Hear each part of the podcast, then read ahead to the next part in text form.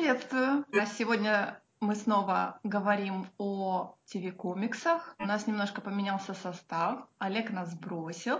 Но у нас появился Александр, которого мы считаем в узких кругах человеком, который только и смотрит DCTV. Поэтому, Саш, скажи пару слов. Добрый вечер. Я смотрю только DCTV. Пожалуйста, общайтесь со мной. Общайтесь с ним. А, также у нас а, наш постоянный подкастер Мэй. Спасибо, спасибо. Которая тоже посмотрела несколько серий а, наших любимых сериалов. Ну и, конечно, я, Ная, которая тоже немножко посмотрела нового сериала Gifted. Мэй, давай, может быть, ты начнешь, потому что про Defenders мы говорили в прошлый раз, и ты Хорошо. скажешь свою веское фэ. Окей, окей. Эм, ну, вообще мне пока что очень нравится. Точнее, первая серия мне была скучновато. Мне постоянно кажется, что эти сериалы должны быть гораздо короче, потому что они безбожно затягивают из-за того, что у них нет злодея серии, и каждая серия смазывается на контрасте с остальными. В общем, я считаю, что все это можно сокращать еще сильнее. Хотя тут тоже 8 серий, а не сколько там было их раньше больше. Но вот сама идея, что они наконец-то все встречаются, это, конечно, написано с любовью, и очень приятно на это смотреть. Даже я уже как-то подзабыла и предыдущие сериалы, и не помню, что там мне уже нравилось в тех героях. Но вот когда они встречаются, видно, что ты должен это любить. И это работает. А я помню, для «Сорви головы» к выходу Defenders было уже два сезона, да? А всех остальных да. по, одному, по одному сезону. Да. Как это на Defenders'ах видно, то, что «Сорви голова», он как бы более раскрытый, потому что у него больше времени было раскрытие, и, например, с э, железным кулаком, у которого вообще, честно говоря, не было времени для раскрытия, как мы прошлый раз об этом говорили. То есть чувствуется вот это несоответствие немного характером, персонажем? Честно говоря, вообще нет, потому что они здесь как бы раскрываются для начала попарно, потому что их всех четверых свели аж вот в конце третьей серии, но до этого они успели, Люк с Дэнни и Мэтт Джесси. Их истории так провели, что они как бы отталкиваются друг от друга, и даже человек, который вообще до этого ничего не видел, ему, наверное, не так уже сложно будет, ну, не считая одного суперзлодейского куска сюжета, ну, это такое. Можно сказать, Именно что это стендалон какой-то. Ну, не то чтобы совсем, но они, в принципе, по-моему, рассчитаны на то, что это можно смотреть просто так. То есть «Сорви голова» не хвастается тем, что, смотрите, вы знаете, меня уже 26 эпизодов, а этих неудачников только 13. Вообще нет. То есть его тут не больше и не меньше, чем остальных, и тут ну, просто его сюжет находится как бы дальше, чем сюжеты остальных. Но когда они все вместе, этого абсолютно не видно. То есть мы про него уже знаем, что он уже очаровывался своим супергеройством, уже разочароваться в нем успел.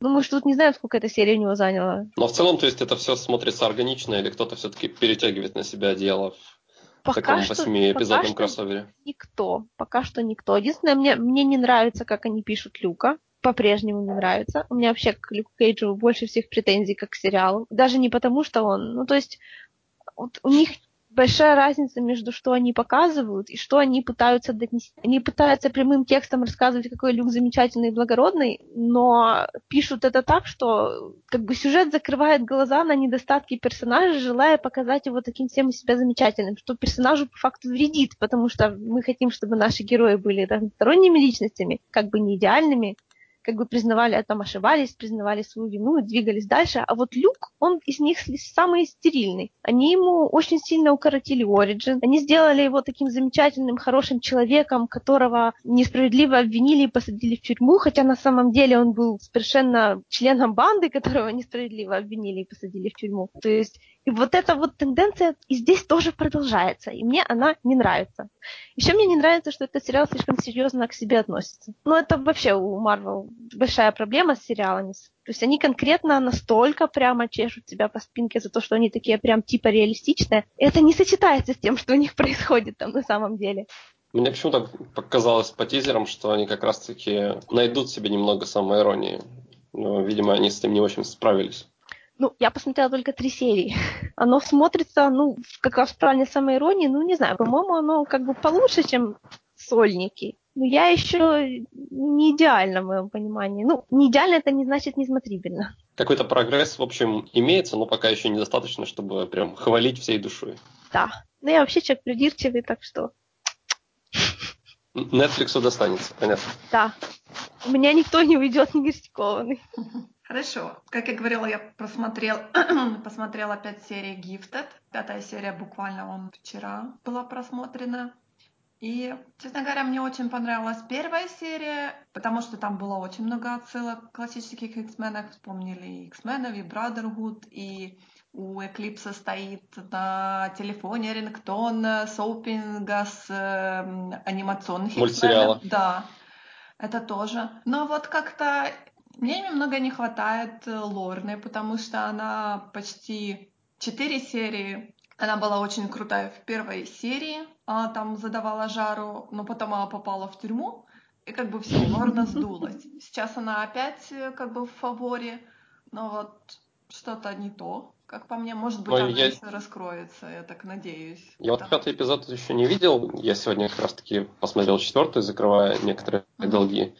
Но мне кажется, что Лорна просто блистала в четвертом эпизоде. Ну, мне кажется, все-таки, может быть, это какие-то завышенные были из-за первого эпизода, потому что я все жду, что она будет таким badass и прочее, но в пятом эпизоде она как-то, не знаю, мне чего-то не хватило. Ну, ты посмотришь пятый эпизод, может быть, э, у тебя сложится свое впечатление, но у меня как-то... Мне вот чего-то не хватает в Лорне. Хотя она, она классная, классная актриса ее играет, у нее э, магнетовские, магнетовские э, способности, но э, вот, вот чего-то мне не хватает после первого, после первой серии. Может быть из-за того, что э, как бы в первой серии у нас не было такой настойчивой романтической линии между Полярис и Эклипсом, а потому что сейчас это все как бы тебе вываливаются в, в лицо и говорят, вот, смотрите. Не знаю, может быть, э, чего-то такого.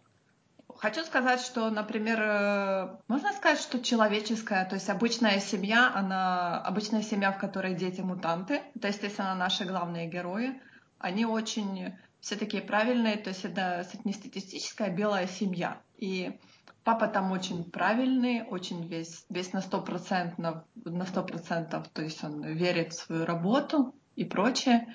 И, наверное, мне кажется, что все-таки сериал построен э, на том, что мы смотрим не на взросление детей, потому что дети как-то приняли свою судьбу так быстро, так, а ладно. А мы, наверное, смотрим на то, как родители воспринимают так, как дети, дети получили свои способности. Как человек, который вообще еще не смотрел, мне очень интересно знать, на какой стадии там вообще Полярис находится. Она там кто? Она, Она, там... она как бы, она вместе с э, Джонни, который Тандерберт, она Мгм. типа как э, глава сопротивления, то есть они мутантского сопротивления.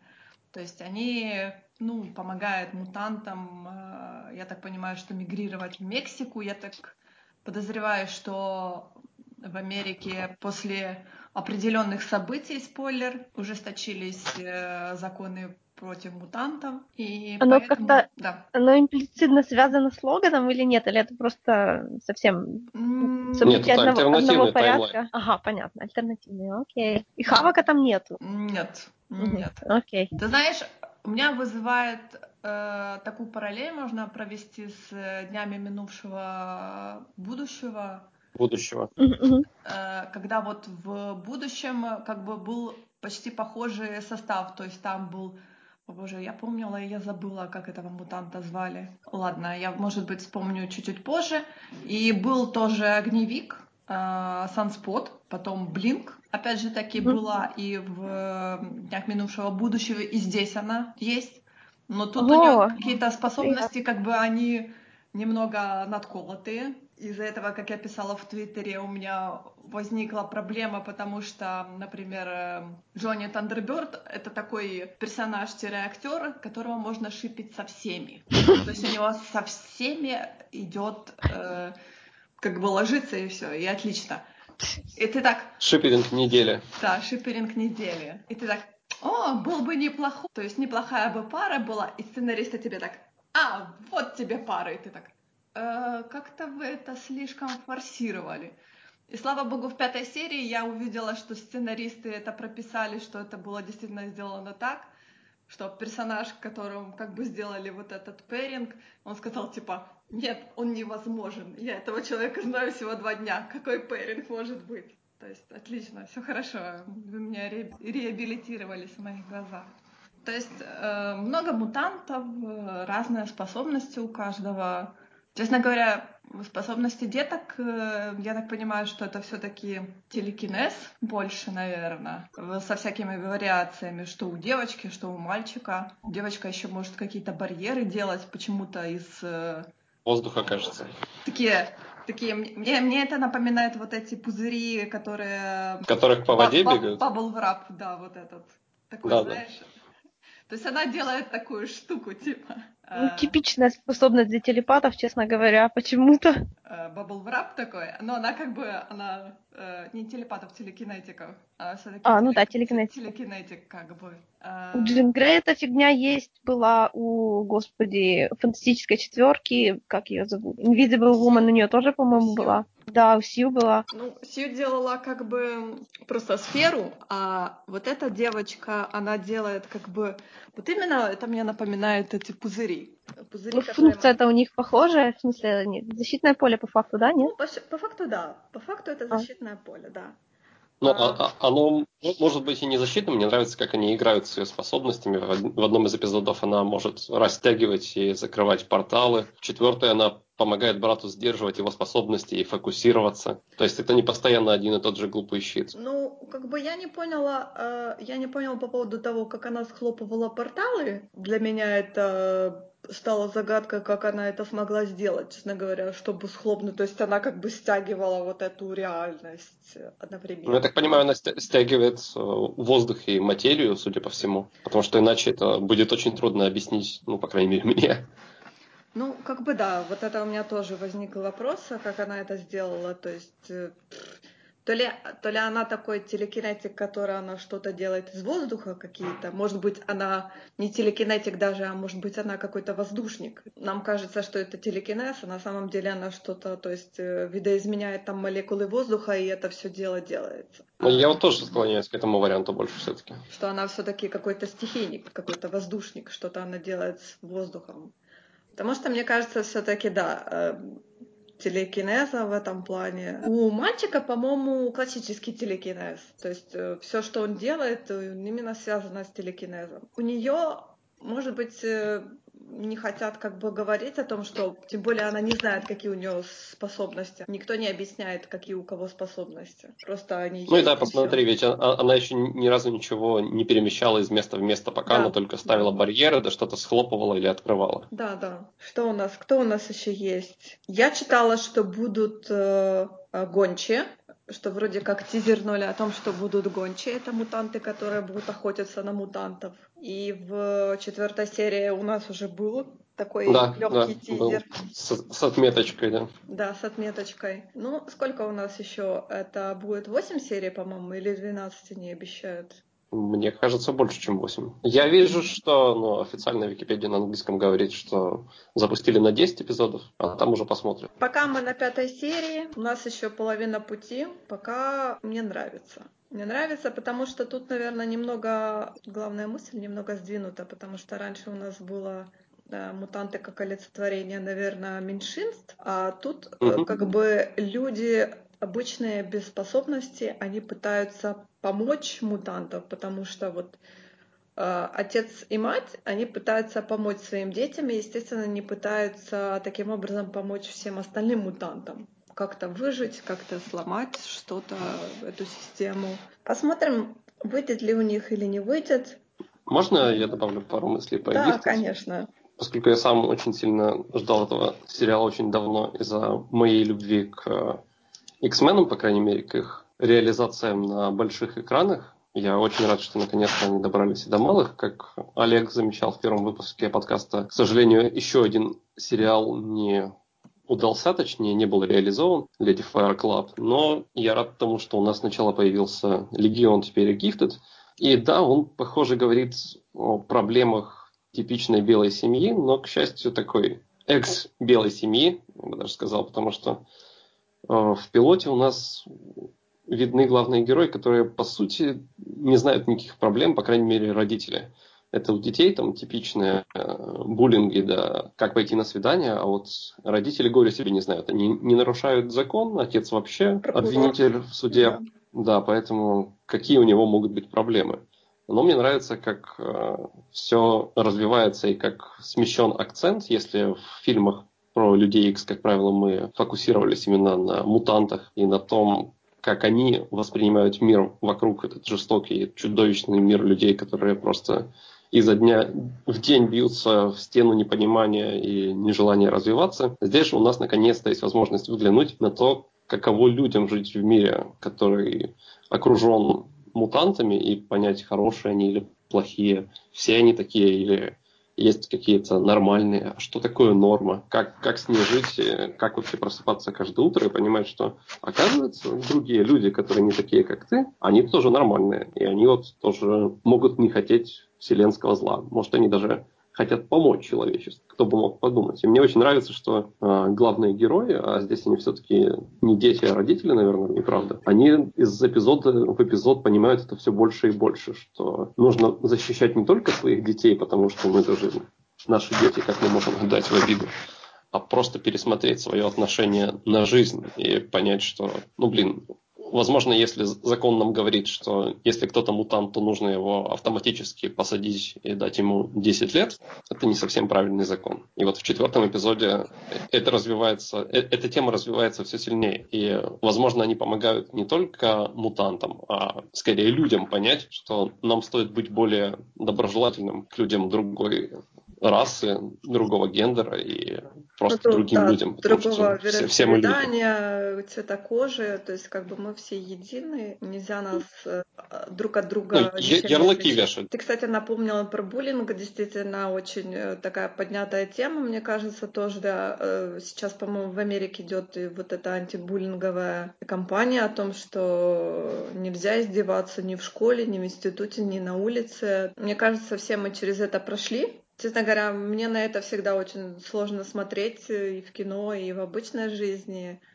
Тут тоже поднимается эта тема, что нельзя издеваться, почему, потому что другой ребенок чем-то от тебя отличается.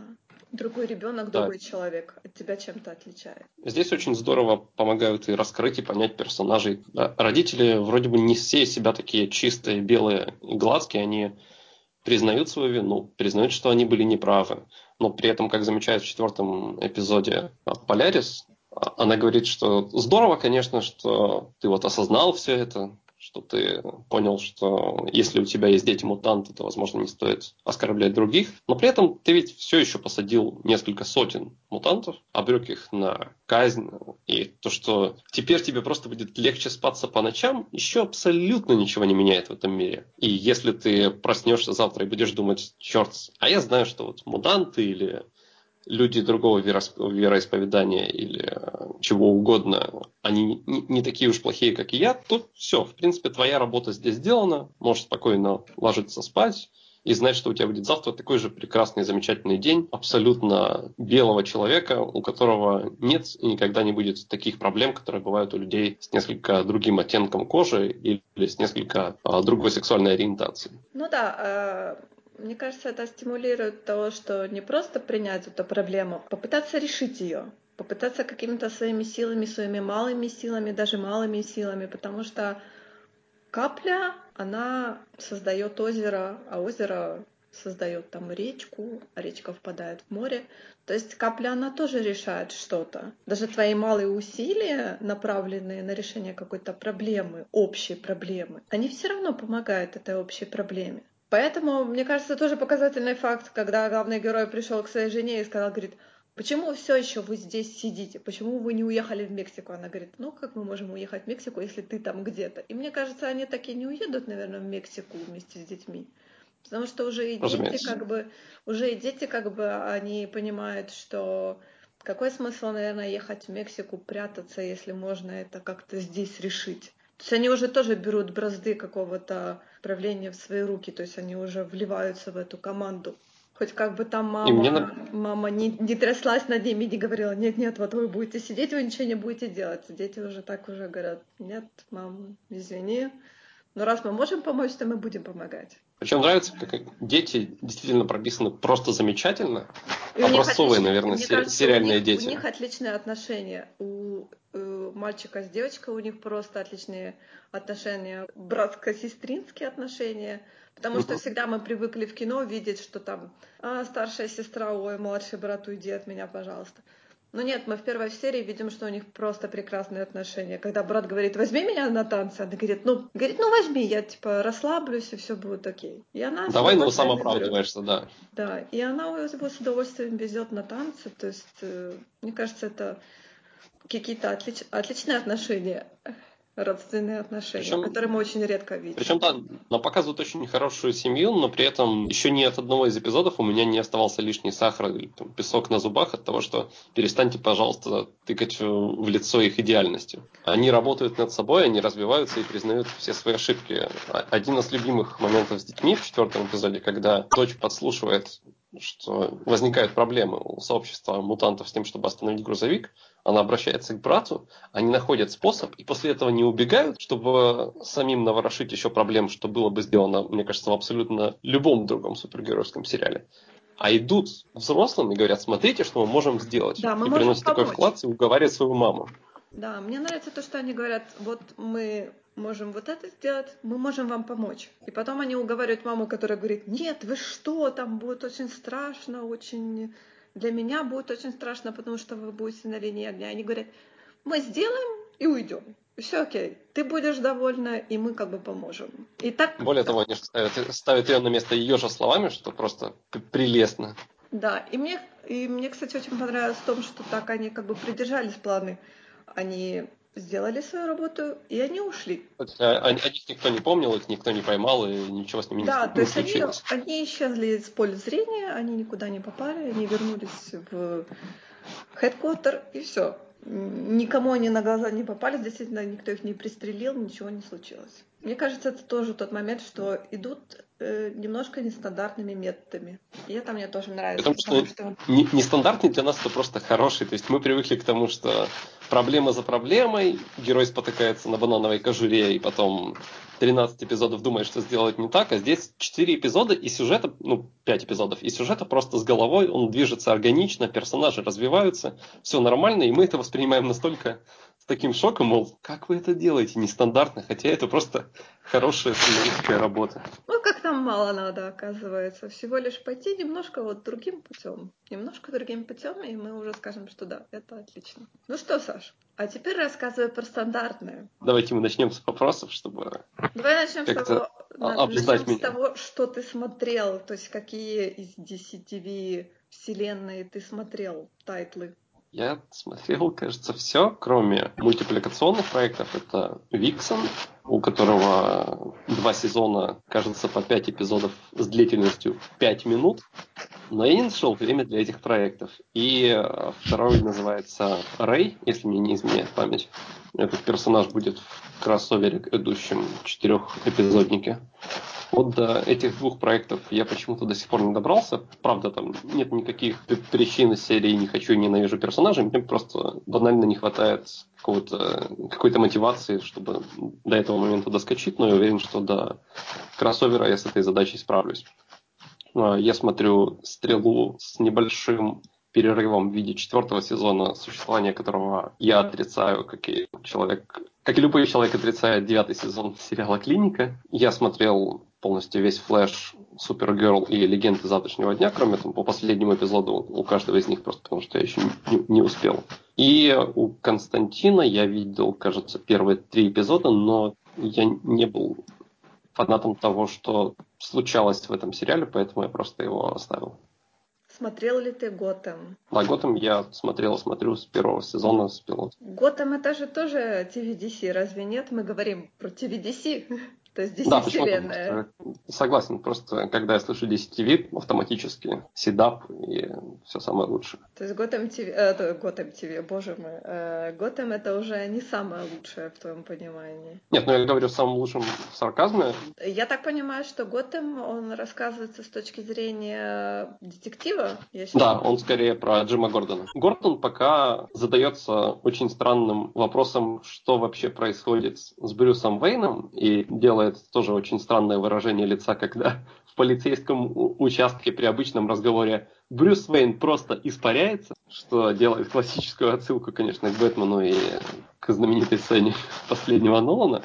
Ну, естественно, Бэтмена последнего Нолана. Но пока он еще понятия не имеет о том, что Брюс Уэйн примеряет костюмы и маски. На самом деле, первый сезон Готэма – это худшее, что случалось с Готэмом, по крайней мере, в первой половине, поскольку сценаристы еще не совсем понимали, какой сериал они хотят делать и для какой целевой аудитории, поэтому они старались его делать сразу сериалом для всех, поэтому пилот был таким набором отсылок, которые просто невозможно не заметить, поскольку абсолютно все они проговариваются вслух. Из серии мы видим Ридлера, который работает в полицейском участке, у которого чашка со знаком вопроса, который загадывает загадки абсолютно каждому персонажу в каждой своей реплике, а ему отвечают «Да ты у нас такой загадочник!» И это настоящие диалоги, что ты просто ожидаешь в следующий момент все герои повернутся в камеру и так сделают винк-винк, но вы понимаете. Потому что первое появление женщины-кошки, она, она убегает по ночному Готэму, украв молоко, после чего она пьет это молоко вместе просто с кошкой. Ты такой, да, я понял. Я, наверное, смотрю сериал, который как-то связан с комиксами. Пожалуйста, перестаньте это делать. И спустя эпизодов 5-6 они наконец-то перестали это делать. И вот эти 5-6 эпизодов были просто отвратительными, поскольку лицензии на использование полноценных злодеев то ли не было, то ли они понимали, что нет смысла Джокеру атаковать там, 12-летнего Брюса Вейна просто потому, что где конфликт. И поэтому они создавали своих э, злодеев, например, Балунмена, который привязывал людей при помощи воздушного шара, наполненного гелием, который уносил их в стратосферу, и это настоящий сюжет. И э, по этому поводу в полицейском участке спорили, долетают ли злодеи в космос, прямо в космос, потому что никто не слышал о стратосфере и остальных вещах. И это было очень у меня плохо. тогда У меня тогда вопрос, с какой серии можно начинать смотреть Готэм? Если ты начинал смотреть первую, ты подумал, может нет. Это я. А, где, где наверное, с середины сезона вообще было бы неплохо, на самом деле, посмотреть с пилота, потому что, несмотря на то, что это плохо, это ага. плохо и очень смешно. То есть первую половину сезона ты наливаешь что-то. молоко. Конечно же, молоко, потому что мы за здоровый образ жизни. Чай. Смотришь, чай. смеешься. Да, чай тоже прекрасный вариант. Абсолютно поддерживаю. Смеешься над всем этим, думаешь, прекрасную комедию вы сделали, молодцы за то, что отдали дань уважения лучшему Э, режиссеру, который когда-либо притрагивался к Бэтмену Шумахеру. У вас все абсолютно замечательно. А в какой-то момент ты с удивлением поправляешь э, очки или прическу и говоришь, подождите, вы что, начали писать персонажей? И удивляешься из сезона в сезон, поскольку дальше все становится гораздо более, во-первых, не знаю, правильно и в принципе написано, потому что до этого как будто листки ветра э, доставляли сценарий из разных сериалов в офис сценаристов э, сериала Готэм.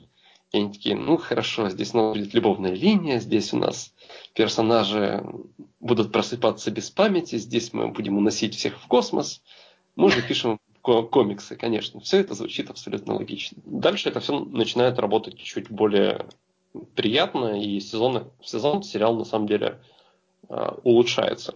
Мне очень трудно советовать сериал на полном серьезе, потому что Готэм сейчас прекрасно понимает, кто его смотрит, прекрасно понимает, что они могут себе позволить, а они сейчас могут себе позволить абсолютно все. Они знают, что люди, которые дожили до четвертого сезона, скорее всего, к канону относятся абсолютно спокойно, потому что иначе они бы просто не дожили. Поскольку с каноном творятся ужасающие вещи, но меня как человека, знакомого с комиксами почти никак, это абсолютно не напрягает. Более того, даже если Ах, бы я... Вот прочитал... оно что. Даже это... более того, Мне все абсолютно понятно, я извиняюсь. Я, я прекрасно понимаю, что я сейчас оказался забанен как минимум одной соведущей. Нет, все в порядке, просто я никак не могла понять. Короче, нет, все нормально. Это, это никак, это, это не грех. Ну, это уже хорошо. Но, но просто для меня, в принципе, канон не является чем-то святым, в моем понимании. И если одна из историй рассказывается иначе, это не значит, что она рассказывается плохо. То есть, да, это абсолютно противоречит всему тому, что было раньше. Это же не обязательно, что это по умолчанию плохо. Как правило, ругая Готэм, я слышал только эту претензию, что в комиксах было не так, все, не разрешаем так делать. Перестаньте. А Готэм не перестает. Готэм может себе позволить в четвертом сезоне сделать так, что Ридлер доставит загадку пингвину при помощи двух нанятых на улице людей без определенного места жительства, которые будут задавать эту загадку в форме рэпа. Абсолютная правда, и это смотрится уморительно, и это вписано органично, потому что каждый из персонажей не говорит, вы знаете, это абсолютно нормально. Нет, каждый из персонажей понимает, что Готэм это просто какой-то ужас, а не, а не место. Персонажи постоянно говорят, когда видят, как кто-то умер, но после этого снова вернулся, они такие, да ты издеваешься, здесь кто-нибудь вообще когда-нибудь умирает? Вы просто мне надоели, мы же застрелили тебя, мы бросили тебя в воду и добавили туда немного электричества. Почему ты вернулась? Они такие, ну это Готэм, все хорошо. Они такие, ну, ну, хорошо, да, действительно. Это наша норма. Персонажи понимают, что они живут в таком фикшене и э, пользуются этим. И это работает, это правда работает. Это, это не что-то из серии «я посмотрел три сезона, и теперь я понял, что на самом деле это было хорошо». Нет, первый сезон действительно был очень слабым и жутким. Но сценаристы развиваются, они прислушиваются к зрителям. Например, когда был тизер четвертого сезона, где показывали как раз-таки маску Брюса. Ее раскритиковали, э, раскритиковали все, кому не лень. Сценаристы прислушались и просто накинули на Брюса Уэйна поверх этой маски обычный черный капюшон, что сработало в 10 раз лучше. Это все похвалили, и они оставили это. И примерно так все в этом сериале и работает. Ага, то есть нужно примерно понимать, что этот сериал скорее близок, грубо говоря, к DC Comics Robot Chicken и Лего Бэтмен, только как бы серьезнее, да? Возможно, да. Потому, Потому что, что вот, вот этот вот момент про это же Готэм у нас никто не умирает, это было обыграно в Робот Chicken даже не один раз. Точно так же Примерно это таким же... обыгрывается постоянно. Они прекрасно mm-hmm. понимают, что Готэм это вообще, ну, это безумие какое-то, как, как мы здесь живем. Это Они постоянно деталь, делают... Реально, у меня такое ощущение, что этот сериал воспринимают, он как бы выглядит серьезно, и когда его открываешь, ты ожидаешь, что он будет очень серьезно работать. Как да, но он весь, такой, он весь такой мрачный, он весь такой черно-синий, и ты воспринимаешь его как нечто что-то серьезное, а то, что ты рассказываешь, это совершенно... У меня такое ощущение, что они Э, как бы забавляются зрителям, то есть они знают, что они э, живут все в фикшене, и поэтому они как бы плюют абсолютно на правила обычной жизни. Так. так и есть, так и есть. Они абсолютно играются с жанрами, они абсолютно играются с тем, как должна снимать камера. Они могут себе позволить превратиться чуть ли не в мультсериал, сделать сцену черно-белой, но при этом каждая сцена, которую они делают, она снята просто чудовищно красиво. Несколько раз, когда я показывал людям, которые э, ограничились Готом, э, Готомом на стадии трейлера, они видели и говорили, что это уровень Netflix, потому что это действительно выглядит безумно красиво. И хотя бы за это уже можно смотреть Готом, но этого недостаточно, я понимаю. И, к счастью, у Готома есть гораздо больше э, козырей в рукавах, чем просто безумно красивая картинка. Я считаю, что она там просто восхитительная. И мне нравится то, что ты говоришь, что не обязательно знание канона, потому что все равно они обходятся вольно с ним. Как бы... Потому что а, а, они действительно могут себе позволить все что угодно. Мы знаем, что Барбара должна быть женой Джима Гордона, но то, что они делают с персонажем, абсолютно противоречит любой логике. Она теперь чуть ли не суперзлодей в этом сериале. И если вначале это бесит, они такие, ну хорошо, мы ее перепишем, и они просто ее переписывают при помощи какой-нибудь очередной смерти или перерождения она становится другой. В следующем сезоне она еще другая. И они просто меняют персонажей как могут, как хотят. И это работает. Это, это не просто что-то из серии «мы захотели», мы тут, значит, подумали, и в этой серии у нас этот персонаж будет другим. Нет, они это все обосновывают. Они все-таки иногда вспоминают о канонах и вводят очень необычные личности для персонажей, которые мы знаем несколько сезонов. Они говорят, вы знаете, а на самом деле у этого персонажа было другое имя, и вот в четвертом сезоне вы узнаете, какое это имя было и каким персонажем он станет. И они это делают. Ты э, так э, рассказываешь, что мне даже захотелось вот сейчас прямо посмотреть Готэм. Да-да. Потому что я говорю, все, все, что я читала, все, что я какие-то рецензии, какие-то обзоры читала, все это меня, честно говоря, отворачивало от Готэма, потому что все говорили, что боже, какой ужас и все такое прочее. Но ты рассказываешь таким, с такой страстью, я бы так сказала, что даже мне вот э, не захотелось его посмотреть. Ну, так и есть, потому что Готэм это не произведение, которое говорит, вы знаете, у нас тут очень серьезная история про то, как человек станет носить костюм летучей мыши, поэтому давайте мы ко всему будем относиться серьезно. Ну, это так не может работать постоянно. И они находят новое видение. При том, что они а, как-то играются с жанрами, они могут снять... Во-первых, в отличие от CW, который, как правило, делает сюжет на сезон, Готэм внезапно со второго сезона сказал, вы знаете, у нас тут есть арки, и мы будем делать арки. Ты такой, а, а так можно было? Да. И в течение сезоном может развернуться два-три сюжета, которые между собой не связаны, у которых своя стилистика, которые э, раскрывают, вводят новых персонажей, потом их убирают куда-то на, на самую дальнюю полку или куда-то, откуда они еще могут вернуться. И это работает, потому что сериал, он банально не стоит на месте, и он постоянно играется с жанрами. Он в, один из, в одну из арок он может чуть ли не, не то чтобы сцена в сцену копировать Нолана, как это обычно делает стрела без какого-либо, не знаю, смысла, а вот просто по духу ты понимаешь, что вот это Нолан. А через несколько эпизодов а, они вспомнят Тима Бертона и очень э, хорошо дадут, э, отдадут дань уважения его вкладу в, в киновселенную, так скажем, Бэтмена. Они постоянно играются с форматом и но делают это со всей серьезностью и ответственностью. То есть они понимают, что люди смотрят, и они хотят получить хорошее, развлекательное нечто. И они это делают. То есть ты рекомендуешь смотреть? Ну, по, по твоему э, по твоему рассказу, я говорю, мне, мне сразу захотелось посмотреть хотя бы пару серий, пережить первый да, сезон я, и я, Я искренне рекомендую Готэм, если вы готовы к тому, что над каноном будут издеваться, но при этом результат будет очень развлекательный, да, конечно. Ну, у меня не такие глубокие знания канона, так что я думаю, я это переживу. То есть у меня они то, то, тоже поверхностные. То есть я знаю, кто должен жить, кто не должен жить. Но Готэм говорит, вы знаете, мы передумали, поэтому вот этот персонаж умрет, и нам плевать, что там было в комиксах.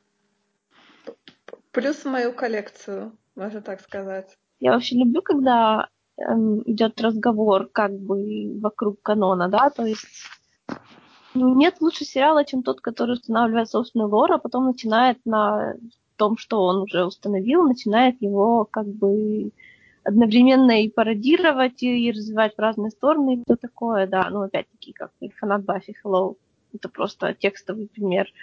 Вот. И я хотела поспрашивать, как он переговаривается с комиксами в этом плане. Но я не знаю, имеет ли смысл тогда. Ну, мы, мы можем попробовать, я опозорюсь, и мы сделаем вид, что этого не было. Или я опозорюсь. Например, как может появиться Джокер без Бэтмена? Ну вот, вот как бы для начала. У этого взрослого мужика есть какой-то... Он, он уже повернут на маленьком мальчике? Прошу прощения, кого ты называешь взрослым мужиком? Ну там же есть э, Джокер, правильно? Я видела да, гифочки, там нечто очень похожее. Да, но Джокер там не сильно взрослее Брюса Вейна. Ему не, не, не 20 чем-то лет, он подросток. Серьезно? Он выглядит на тридцатник. Это для ну, меня полнейшая новость. Вероятно, он сказал бы спасибо, но нет, это подросток, э, поколение которого работало в цирке. Те, э, те гифочки и те фотографии, которые я видела, тоже говорят о том, что это подросток. Поэтому я тоже сижу такая в недоумении. Окей, окей, ладно. И о том, как э, Джокер может существовать э, без Бэтмена, там к, этому есть, э, безусловно, вопросы. И к тому времени, как я сам принял существование этого персонажа и Джокера, в принципе, в, в городе, в котором ему просто не с кем соперничать, прошло некоторое время, поскольку вопросы изначально были, естественно, и у многочисленного фандома, за которым я, простите, не слежу, если это не сабреддит. Но и у меня тоже, поскольку это действительно очень странно. Но это неплохо и очень интересно обыгрывается. Ну, многие жалуются на то, что мы узнаем, значит, оригин Джокера, хотя Джокер должен быть человеком, ну, грубо говоря, без лица и без прошлого, и мы никогда не должны знать, почему он таким стал, а нам здесь как бы рассказывают. Но при этом никогда не понимала, честно говоря. но при этом с нами достаточно сильно играются, чтобы дать понять, ну, типа, ну, выдохните. Не нравится, не смотрите. Если вам не нравится этот Origin, представьте, что это неправда. И нам никогда, по сути, не говорили, что это прям вот Джокер Джокера. Никто не говорил, что это Джокер, у него есть другое имя, его называют иначе. Его называют по имени. И сценаристы вроде бы несколько раз нам говорили, что да, возможно, он будет Джокером. Но какая разница? Куда же он денется-то, господи? Ну, в общем, это не Ну, мужик, да. серьезно. Да, хорошо, это, это, это отлично. Ну, Отличная мне новость. кажется, он будет развиваться как Джокер, как только э, Брюс э, разовьется как Бэтмен. Разве нет? То есть, э, у Естественно. них всегда Да, безусловно, быть параллельные, безусловно. параллельные вот эти э, параллельные персонажи, они всегда они будут развиваться друг за другом. Точнее, параллельно. вот как- Конечно, но у, у этого персонажа, которого зовут Джером, уже есть некоторая связь и с Гордоном и с Брюсом Уэйном, что очень важно. И Джерома вводят крайне редко, но его вводят, как правило, на 2-3 эпизода, просто для того, чтобы напомнить, кто в этом сериале король. Потом убирают и говорят, ну, вы знаете, у нас есть еще куча других персонажей, мы вам это докажем. Джокер, как, именно как Джокер, может появиться только тогда, когда появится, собственно, Бэтмен. Поэтому пока Брюс еще не является полноценным Бэтменом, то Джером тоже не может стать полноценным Джокером, это понятно. Вот мне никогда не нравилось это упорство, то есть то есть мы не должны знать, какой оригин у Джокера. Ну, привет, он-то у него есть. Нам важно знать то, что Джокер к своему оригину относится, как будто его нет. Но по факту там существует на самом деле. Ну, тут же он же не может быть действительно человек с 50 разными прошлыми. Это Ну, есть. невозможно. Ну, По, по крайней мере, Джером никогда не говорит, встречая Гордона, что-то из серии, ты знаешь, я вот работал в цирке, и это очень для меня важно. А теперь вернемся к убийствам. Ей убийство. А что Какой насчет- следующий вопрос по, по, по Готэму, если есть? По Готэну? Слушай, я даже и не хочу себе спойлерить ничего. Мне Я кажется, понимаю, я да. даже, даже Тумблер мне слишком много проспойлерил э, по поводу Готэма, и я теперь думаю, с ужасом думаю, как же я это все буду смотреть, если я почти Ну, все если уже это, знаю. да, по, по Готэму, они не сильно и страшны, там гораздо интереснее все это видеть воочию. Это все очень быстро, мне кажется, забудется и перемешается с эмоциями от настоящего просмотра, поскольку их, ну, по крайней мере, для меня было очень и очень много. Хорошо. А, а что ты э, скажешь про Триумвират? Про Стрелу, Флэша и Супергерл? Естественно, легенды будущего. Завтрашнего дня. А, Да, легенды завтрашнего дня. Подожди, завтрашнего дня? Да, завтрашнего дня. пр- просто в, в прошлый раз вы называли его Легионом завтрашнего дня. Легион? Потому что мы говорили Да. про легионы, наверное. Да, да, я понимаю. Да, По- это Поэтому мы можем говорил, просто из эпизода в эпизод придумывать ему новое название. Мы просто Я говорили, мы просто уже о днях э, минувшего Ну что, будущего. будущего, да, и у меня это все перемешивается, потому что там будущее, там завтрашний день и такое. Можно я буду называть его сериал, в котором снимается Брэндон Рут, потому что это как бы исчерпывающе. Да, конечно. Окей. Ну, в общем, ох уж эти сериалы, у которых больше, чем одно слово в названии. Да-да. Да, да, А, это да. по- поговорить можно здесь много о чем, но все-таки давайте как-нибудь по порядку, поскольку я сам очень сильно теряюсь, поскольку у сериалов много сезонов, много событий, у меня много эмоций. Поэтому на- нам, мне кажется, будет легче с вопросом-ответ, по крайней мере, в этот раз. Я помню, что самое первое, по-моему, началась стрела, да? Стрела. Потом Да, пошел верно. Флэш, потом э, Да, была потом был- Супергерл, э. Или подожди, или вот эти легенды э, Завтрашнего дня. э, легенды завтрашнего дня, а потом уже Супер- Супергерл пошла. Сначала шла стрела, потом в одном из эпизодов, точнее в, в двух эпизодах нам дали Origin Флэша, и спустя полгода, как раз таки, когда начался новый сериальный сезон, начался уже полноценно Флэш как отдельный спин Супергерл существовала отдельно от них на телеканале CBS в течение первого сезона. И абсолютно никак как бы не было связано, и все всячески отрицали какую-либо взаимосвязь, потому что, ну, как вы себе это можете представить, у нас тут, знаете, сериалы с разных каналов, поэтому мы будем делать вид, что это история про Ромео и Джульетты, но по хронологии сначала появилась Стрела, потом Флэш, потом Супергерл и Легенды. Мне кажется, из всех вот этих сериалов самые, наверное, интересные это легенды. Разве нет? Да. То есть взяли Да, всех э, абсолютно. антигероев и сделали их героями. Да, не то чтобы они антигерои особо. Не то чтобы, да, действительно, они, анти, они антигерои, то есть некоторые из них, да, как, например, Белая канарейка или э, Капитан Cold или Heat Wave, но при этом в команде ведь есть и Брэндон Рут, Они просто не очень компетентны. Да. Когда фор- формировался э, этот коллектив, э, Рип Хантер сказал, что я выбрал людей, которые внесут меньший вклад в историю, и если я вас выдерну из таймлайна, тут ничего не изменится. Поэтому такие новости, ребят. Вы были неудачниками, но теперь вы можете спасать историю. Да, уж как насколько тяжело мне его смотреть, потому что, ну, мне DCU сложно смотреть, потому что больно оно настолько пластиковое, не настоящее, написанное, даже детские мультики лучше пишут. Но вот героев я смогла смотреть. И даже не потому, что там... Черт подери. И даже не То есть потому, мы что справляемся просто идеально. И даже не, и даже не потому, что там Брэндон Рут. Потому что там вот какое-то все-таки звено я ощутила. Но из всего Arrowverse «Легенда» — это тот сериал, который я действительно могу абсолютно свободно рекомендовать любому человеку, независимо от того, насколько он знаком с миром комиксов. А лучше, чтобы он вообще был с ними не знаком, хотя, в принципе, почему бы и нет. Потому что «Легенда» — это Готэм, но прям на таких максималках, которые ему и не снились.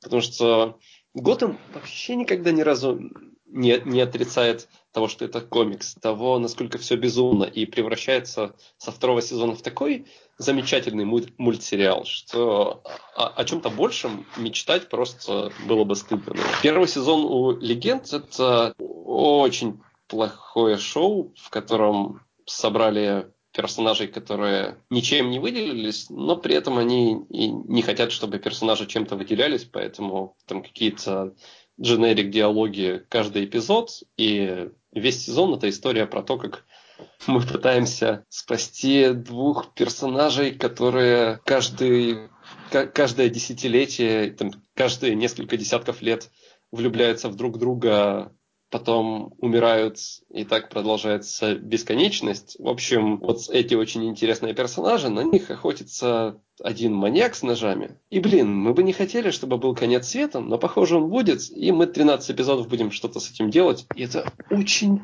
плохо, очень скучно, и каждый монолог, э, значит, я, как же звали эту замечательную девушку с крыльями? Мэй, ты мне напомнишь? Или... Хоугюл, которая... Да, да, спасибо. Well. У Girl, которая просто каждый свой монолог начинала с фразы «Вообще-то, на прошлой неделе я была еще баристой, но теперь я супергероиня». По этому поводу сабреддиты шутили очень долго, потому что это просто невозможно. Бариста Герл и все остальное. И во втором сезоне, буквально с, пер- с первой же серии, откуда и можно начинать смотреть всем, то есть тут есть точная отправная точка, это 2.01 эпизод, с которого начинается все самое веселое, когда во втором эпизоде, точнее во втором сезоне, в одном из эпизодов просто высмеивается абсолютно весь сезон предыдущий, когда персонажи попадают на съемочную площадку, как бы легенд завтрашнего дня, но как бы и нет. Они видят себя, вот своих персонажей, которые играют другие актеры, они видят, как высмеивается абсолютно весь очень плохой и слабый сюжет первого сезона. И вот как бы а- об этом говорит вся разница того, что происходит, начиная со второго сезона, потому что там уже есть и суперкоманда злодеев, в составе которой и Реверс Флэш, и Дэмиан Дарк, и потрясающий э, Малком Мерлин. Там все абсолютно чудесно, прекрасно и, и очень и очень смешно. Смешно, потому что они хотят, чтобы мы смеялись, или потому что оно смешно? Нет, смешно, потому что, по- потому что они хотят, чтобы мы смеялись. Они прекрасно знают, что Ага. они делают Хорошо. комедию, и они делают комедию. Я смотрю, что они и Джону Хекса, Джона Хекс был, и Флэш, и Стрела, и еще одна Стрела, и то есть э, Джон Хекс э, был, но он там был в течение двух эпизодов, просто потому что они отправлялись. Ну, я так понимаю, что они как бы пробежались по всем... То есть они могут бегать по всем DC комиксам. Ну, они же существуют в Arrowverse, поэтому они участвуют в кроссоверах. Ну да, поэтому я смотрю, там что тут, да, вы- есть. были и, и обычные флеши, и флеш из э, 2056 года, который оставил для них э, голосовое послание, которое на самом деле оказывается связанным с третьим сезоном Флэша. Э, у них также был стрела из э, альтернативного таймлайна в первом сезоне, там, где он тоже из далекого будущего, и у него, разумеется, нет одной руки. Так что да, «Легенды завтрашнего дня» — это тот сериал, который может себе позволить абсолютно все, и им это сойдет с рук, потому что они знают, что они делают, и они делают идеальную комедию. Скажи мне, пожалуйста, а вот насчет вот этих э, э, версусов, как их называют, э, они как-то двигают сезон, то есть э, я имею в виду, если... Версус, ты имеешь в виду кроссоверы? Да, кроссоверов. То есть э, имеет ли смысл смотреть, например, легенды э, прошлого, чем э, и не смотреть там ту же стрелу или э, Флэша или Супергерл? То есть можно ли как бы э, не вливаться полностью в этот э, весь э, в эту всю вселенную, а Набор. просто, а просто начать именно с легенд и закончить, грубо говоря, легендами? Да, ты можешь спокойно ограничиться только просмотром легенд, но если это кроссовер, который бывает один раз в году, то имеет смысл посмотреть весь кроссовер. То есть просто по одному эпизоду из каждого из сериалов. Тебе не нужно будет смотреть целый сезон Стрелы, Флэша, Супергерл, чтобы понять а, то, что будет происходить в этом трех- или четырехэпизодном кроссовере. А там в сериях не делают случайно, как в комиксах делают в кроссоверах? Когда ты заканчиваешь смотреть серию, тебе говорят продолжение в серии, се- сериал такой-то, серия такая. Да! Боже, Конечно. как это мило. Ну, то есть, э, тебе не говорят какой-то эпизод, потому что они все выходят на одной неделе, но всегда говорят э, о том, что продолжение смотрите в эпизоде Флэша. Мгм.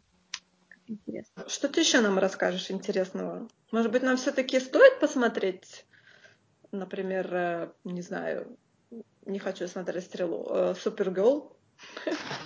А, По поводу Супергерл у меня очень... У меня очень странное отношение к Супергерл, как бы это ни звучало. На первый сезон я на первую часть сезона я писал рекапы, каждый эпизод, где ну, смеялся над сериалом, несмотря на то, что мне он нравился. Первый сезон был очень таким, поначалу, а, наверное, не нашедшим свою аудиторию или посчитавшим, что можно каждый эпизод делать про то, что феминизм, феминизм, феминизм, но в плохом Там смысле. нет Ну, то есть феминизма, там даже не пахнет им. Да, извините. я, я понимаю, я ни в коем случае не буду осуждать феминизм, поскольку я считаю, что это прекрасно. Нет, Просто его Но там нету. хорошо. Точнее, есть Пр- так мало, и не то, и вообще, да. Окей, да, я молчу.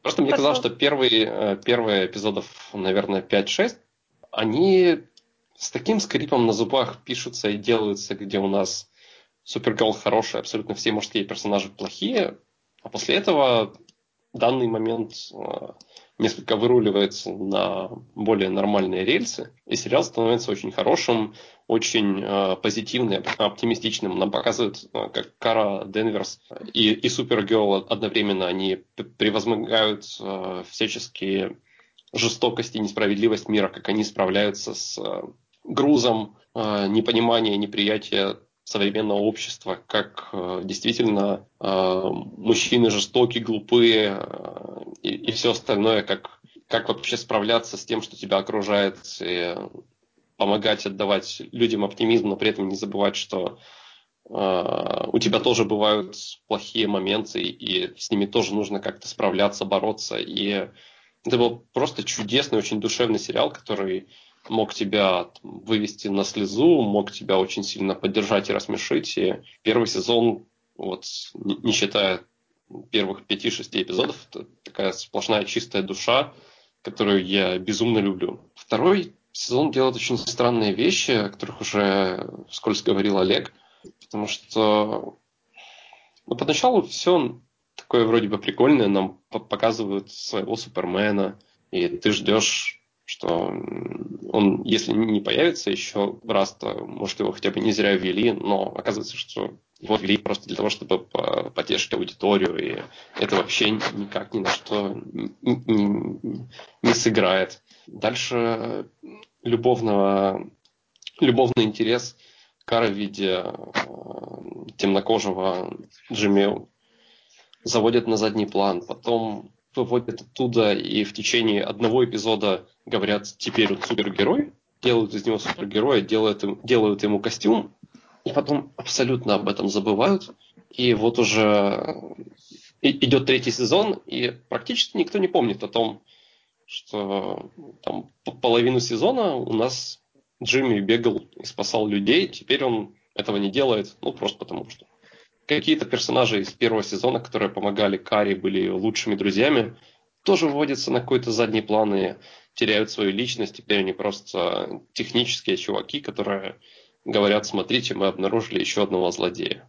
Из сериала также уходит э, Кэт Грант, которая, которая чудо, которая давала лучшие монологи, которые были в первом сезоне. Ну вот, к сожалению, Калиста Фокхарт э, пропадает из сериала, а она удивительная актриса, которую я очень сильно люблю. И вместо нее нам особо никого не дают нового. Супергерл в какой-то момент говорит, что она желает стать репортером и журналисткой. Для этого нет вообще никаких причин, потому что у Кларка Кента они были более-менее понятны. Он был новым человеком на планете, ему нужно было как-то влиться в струю человечества, так скажем, и знать, где происходят беды и лететь, чтобы их устранять. Но у Кары нет такой необходимости, поскольку у нее есть уже ее компашка супер друзей, которые сами могут там, при помощи каких-то суперспособностей и взламывания абсолютно любой техники найти э, в просто мгновение ока преступления и отправить туда кару. У нее при этом есть ДИО, в котором работает ее сестра, которая тоже знает все обо всем и всегда в центре событий. Но Кара говорит, знаете, я типа репортер, мне это надо, ну, Правда, непонятно зачем. Потому что, ну, хорошо, возможно, она хочет как-то изменить мир не только, ну, так скажем, кулаками, а повлиять на людей, высказывать свои мнения и поддерживать а, человечество по всему миру, но мы не видим, чтобы она там как-то работала. Она однажды приносит статью, которую критикует ее редактор, и говорит, что такая статья нам не подходит. И Кара говорит, хорошо, идет просто в разрез с политикой редакции, публикует ее отдельно, несмотря на запрет, ее увольняют. Говорит, почему? Как вы можете? Это же несправедливо, вы меня ущемляете. Ей отвечают, есть просто банальная, простая политика редакции, так делать нельзя. Спустя эпизод ей просто это прощает, она говорит, ну круто, и она больше не возвращается к будням журналистики, и все. Кара, журна... Кара журналистка, как правило, это просто предлог для того, чтобы она пришла к Лене Лютер и сказала, давай поговорим про, про что-нибудь, я потом напишу статью, мы об этом больше никогда не вспомним, но мы же уже на экране, а это самое главное. А кто там еще есть из таких знаменитых, ну, может вот быть, раскрученных персонажей? Во втором эпизоде, во втором сезоне был Монел, например, которому очень долго писали которого очень долго делали любовным интересом Кары, и с этим тоже, к этому у меня тоже есть некоторые вопросы, поскольку сценаристы могли себе позволить, например, разлучить персонажей на один эпизод, чтобы Кара бросила Монелла и сказала, нет, мы не подходим друг к другу, ты мне врал и все такое, только и исключительно для того, чтобы в следующем эпизоде, который был кроссовером с Флэшем, появился злодей, главной целью которого было свести обратно главных героев этих сериалов. То есть появляется музыкальный мастер, который помещает э, Флэша и Супергерл в какой-то там сон, в котором все им видится в качестве мюзикла. И главной его задачей на весь эпизод было то, чтобы Кара вернулась к Монеллу, а Барри а Аллен к Айрис Уэст. Это абсолютно все его планы. Не было никакого... Э, э, это не было чем-то для отвода глаз, где он на заднем плане обворовывает их или узнает их секреты. Нет, это просто все, что он хотел сделать. И мне кажется, это немножко неуместно и очень плохо. При том, что са- сами музыкальные номера и стилистика там были потрясающие. Одну из песен, там, кажется, написали люди, которые были ответственны за La La. Одну из песен написала а, сценаристка и а, исполнительница главной роли в замечательном сериале Crazy Ex-Girlfriend. Но вот все, что стояло за этим, это очень плохое сценарное мастерство. И это очень сильно разочаровывает, потому что ты знаешь, что сценаристы могут лучше, ты знаешь, что персонажи могут быть чем-то большим, чем просто каким-то действительно шиперингом недели. А, к сожалению, я вижу, что Супергерл все чаще сводится не к тому, чтобы поддержать людей, которые смотрят э, сериал и сказать о том, что безумие, которое творится вокруг, это ненормально, и вот как с этим бороться, и что есть надежда, что есть добро, что можно помочь и можно справиться, а просто о том, что, блин, меня не любят, и абсолютно никак на это не влияет то, что я плохая сотрудница, то, что я вообще никогда не появляюсь на работе, и то, что мне прямым текстом говорят, пожалуйста, сделай работу, или ты будешь уволен, а ты отвечаешь, ну и ладно, увольняйте, я никогда не, не хотела быть репортером, это плохо, потому что мы потратили весь сезон на то, чтобы узнать, что ты хочешь быть репортером, а теперь ты такая, ну, не, не хотела и не буду. Это меня очень сильно расстраивает, помимо того, что это не не совсем приятно с точки зрения истории, это еще и гораздо более неприятно с точки зрения того, что делать с персонажами. Может быть, они хотят э, как бы провести параллель между Кларком и Карой, но как бы они сами себе противоречат, как ты говоришь, что ну, не вышло из Кары журналиста. Вот именно, и, и к тому же Кара ведь должна быть более э, светлой, правильной, как я понимаю. Она же и так по умолчанию гораздо сильнее Супермена о чем нам пока, что нам доказывают, когда э, где-то ближе к финалу второго сезона Кара побеждает Супермена, потому что да, они дерутся. Но как бы на, нам не нужно доказывать, что абсолютно все, э, у кого есть слово супер в названии, умеют быть мрачными, плохими и отвратительными. Спасибо, не надо. Но они почему-то решают пойти другим путем. Вообще, путь, когда сценаристы канала CW решают сделать э, девушек сильными или главными, как правило, сводится к чему-то ужасному, потому что это сейчас происходит с Супергерл, это уже случалось с Фелисити в Стреле. И ты знаешь, что они могут лучше, потому что в легендах женские персонажи просто чудо. Они не потому, что они какие-то там слабые или потому, что у них не бывает проблем. Нет, у них просто океан проблем. Они справляются с, ни, с ними, они не... Не знаю, просто иногда сценаристы на, на CW решают, что лучший способ изобразить женщин – это сделать их карикатурами. И это для меня отвратительно, потому что нельзя просто вообще и в 2017 году тем более говорить, вы знаете, она сильная, но это потому, что она много ноет. Или или делать что-то подобное, превращая персонажа в э, единственную функцию, и эта функция любовные интересы. Ну, зачем? Это же, это же все-таки что-то большее за этим может быть. И что-то больше уже за этим было. Поэтому, пожалуйста, давайте мы вернемся к историям, к развитию персонажей, а не к тому, в кого, кто влюблен на этой неделе, кто с кем ссорится, и, пожалуйста, прекратите из, из эпизода в эпизод повторяться. Вот, к примеру, у Супергерла я посмотрел всего два эпизода в третьем сезоне. Я заметил около семи сходств. Не просто сходств, а вот прямо копирок того, что происходит э, в первом, того, что происходит во втором. То есть абсолютно те же события. Я не знаю, насколько сильно нужно быть мастером э, сценария, но они этого добились. Например, и в первом и втором эпизоде, которые по сюжету абсолютно никак с собой не связаны, это не одна и та же история вот как бы в проблемы там попадает одна и та же семья. И э, все эти проблемы происходят из-за дочери в этой семье. А также в течение обоих эпизодов э, Кара отказывается выполнять свои прямые обязанности журналиста. И она весь эпизод убегает под глупыми предлогами от руководства. Только в первом эпизоде это одно руководство, а во втором это другое руководство. Но это все та же самая фирма, все те же самые оправдания – И как бы в конце первого эпизода Кара говорит, нет, все, я готова, я буду чем-то лучшим, я, я, я закончила с мрачностью и с тем, чтобы забивать на ответственность. Все, я исправлюсь. Второй эпизод, все повторяется подчистую. Я не знаю, зачем мы, почему так случилось, но это действительно так происходит. Также в течение двух эпизодов Кара жалуется своей сестре Алекс, что устала быть человеком. И опять же, в первом эпизоде в самом конце этот конфликт разрешается. Во втором он просто заново происходит, как будто пилоты, ну, как будто премьеры сезона не было. Точно так же Алекс со своей э, пассией Мэгги, они спорят по поводу свадьбы, доходя чуть ли не до аргументов «нам нужно расстаться», и это буквально описывает любой их диалог.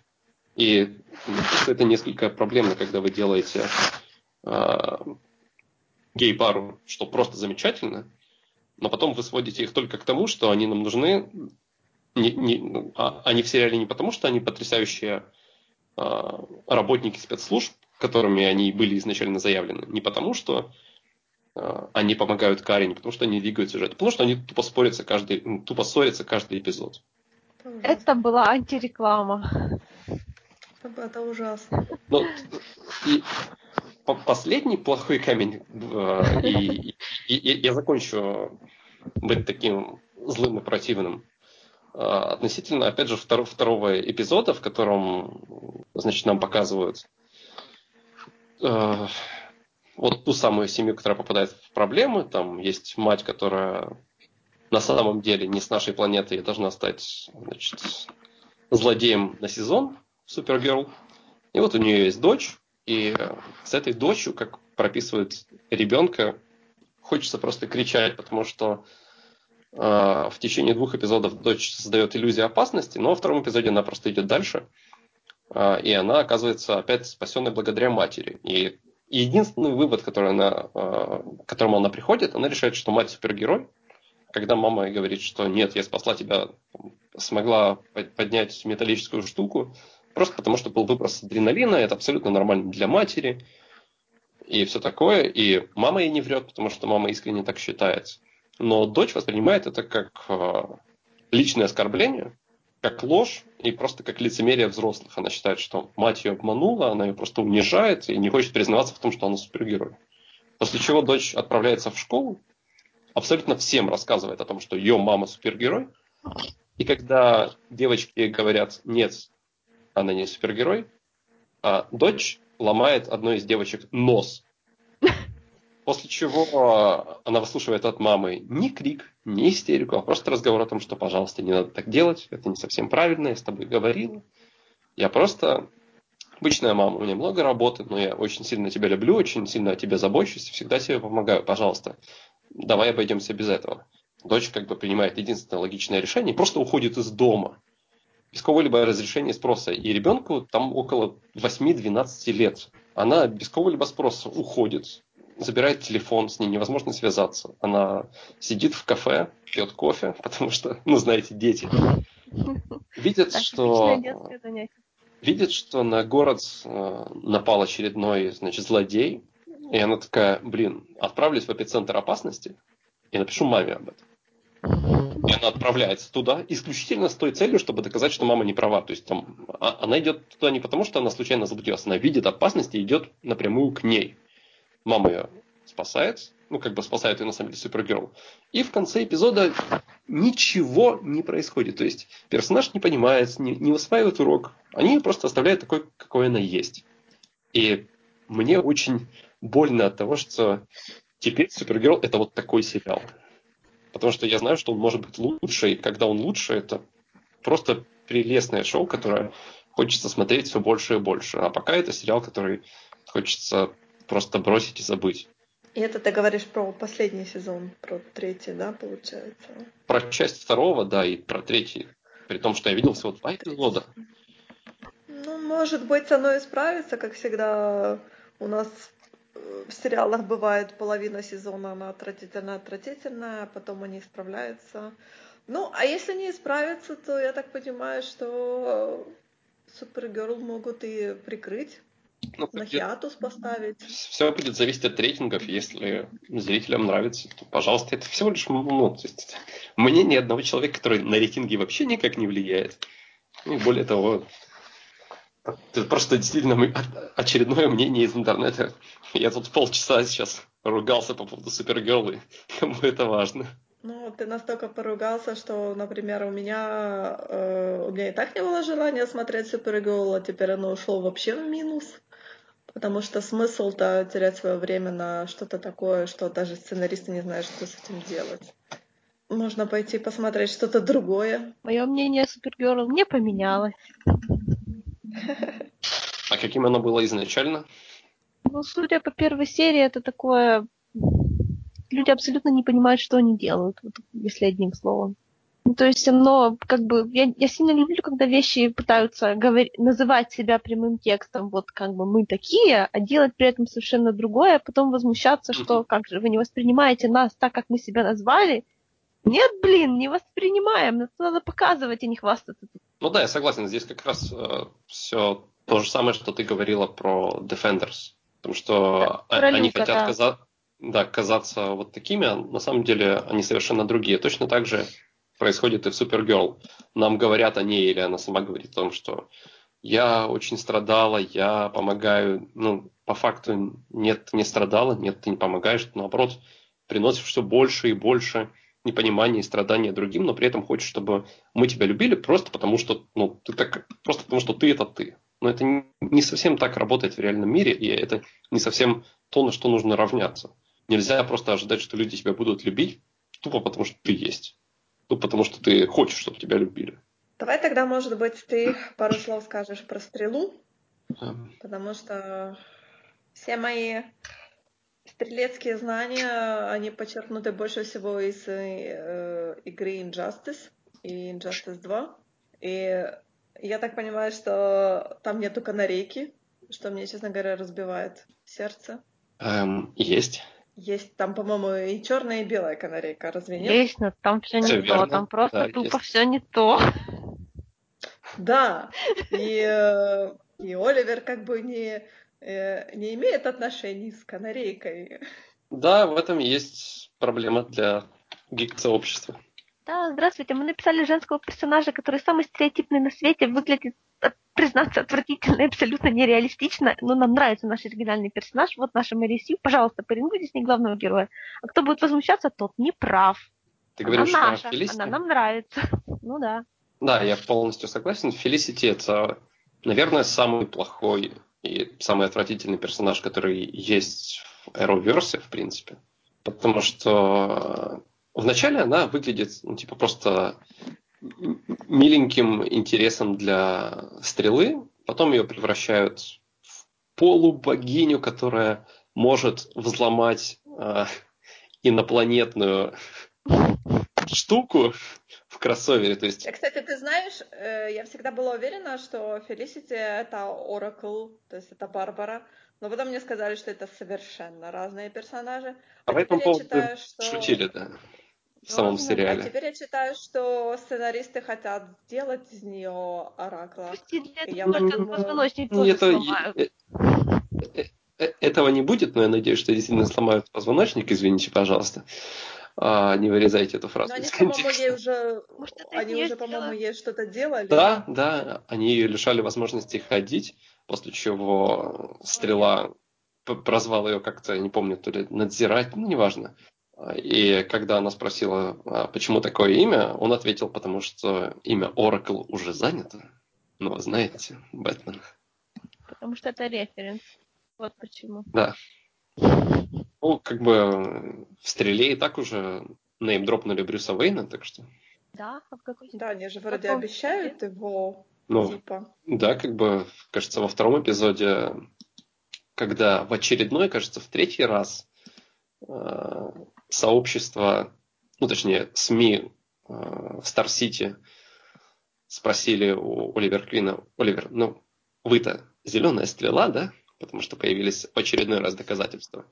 Он сказал, вы знаете, было бы здорово, но нет, потому что я все-таки там миллионер, мэр города, мне было бы трудно, это все фотошоп, и этим может заниматься кто угодно. Например, Брюс, Брюс Вейн. И он поворачивается там и спрашивает, Брюс Уэйн там случайно не покидал Готэм для того, чтобы быть у нас супергероем? Нет? Ну ладно. То есть Брюса Вейна наконец-то назвали прям по имени. Ну и Фелисити, да, она очень плохой персонаж, потому что ее вводят до ранга богини, которая берет в руки инопланетную штуку от этих доминаторов, которые атакуют Землю и вообще мультиверс. И она такая, блин, вы знаете, тут, короче, USB-адаптер клевый. Я взломала код, я перевела, вот все послание, я помогу вам телепортироваться на корабль. Ты такой, блин, здорово тебе, конечно, все умеешь. Но при этом спустя два эпизода делается какая-то чудовищная штука, в которой Оливер Квин, который, напоминаю, пять лет как бы провел на острове, на самом деле нет, но, допустим, провел, взламывает э, свою собственную вот эту вот берлогку и э, просто закрывает к ней вход, чтобы никто, кроме него, не попал туда. И Фелисти пытается взломать и говорит, блин, я не могу, Оливер Квин заблокировал. Заблокировал, понимаете? Все, не попасть. Этот момент у меня взрывается любое понимание логики, потому что как можно взломать инопланетную систему, но при этом проиграть чуваку, который абсолютно не разбирается в технике и пять лет провел на необитаемом острове. Более того... Может быть, он, может быть, он просто это закрыл на обычный ключ. Да, повесил амбарный замок. Через комп не взломаешь. Да, да. Да. Нет, явно. Это был компьютерный взлом, о чем там, конечно же, говорится жирным текстом. А, более того, в четвертом сезоне, который я, к счастью, не смотрел, потому что его нет, а, Фелисити а, направила боеголовку, ну там какую-то ядерную бомбу на соседний город и просто его уничтожила вместе с всем его населением несколько сотен Подожди, а человек какая, убило. А, а, а мотивация? Мотивация какая была ну, у этого уничтожения? Ну, потому что а, ракета летела на Стар-Сити, и Фелисити такая, блин, здесь живу я, здесь живет мой, мой, мой стрела, я этого не могу допустить, и направила на другой город. Хорошо, и... после этого и после этого у нее, конечно же, случилась тяжелая арка о том, как она мучилась, что она убила кучу людей, о том, что она плохой человек, ну, а да. потом долго размусоливали. Правда, правда? Не было. Нет, никакой арки как бы не было, потому что все ее а, проблемы, в кавычках и просто капслогом, сводятся к тому, что в команде появляется персонаж, которому она не может смотреть в глаза, и из-за этого этот персонаж уходит, и больше никогда не появляется. И все забывают такие, блин, Фелис, ты такая классная, у тебя ж никогда не было ничего, ни с законом ты никого не убил. Она такая, нет, вы че, я классная, меня. И ее любят. Меня.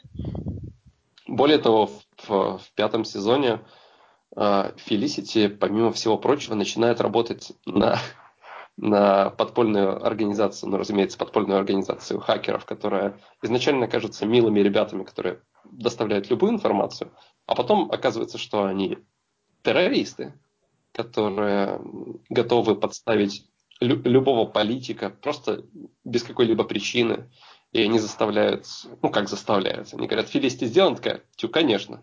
И э, они просто уничтожают жизни политикам, и когда Оливер говорит, как ты можешь это сделать, это политик, это невинный человек, он, что, что он сделал плохого? Ну, убил кого-то, он предал, он был коррумпирован, нет. А Филисти отвечает, ну он же политик, значит он плохой. И... как, как мило. Я очень сильно сгорал в течение всего предыдущего сезона, когда нам говорили, вы знаете, Фелисити такая особенная, такая вот, прямо, прямо говорить не могу нормально. Это, это очень и очень плохо. В, в новом сезоне э, нас предлагают несколько охладить и сказать, нет, вы знаете, Фелисити просто милая девушка, давайте ее любить просто потому, что у нее клевая личность. Ты такой, а как же 100 тысяч убитых человек и то, что она врала всем? И такие, нормально, мы пошутим по этому поводу.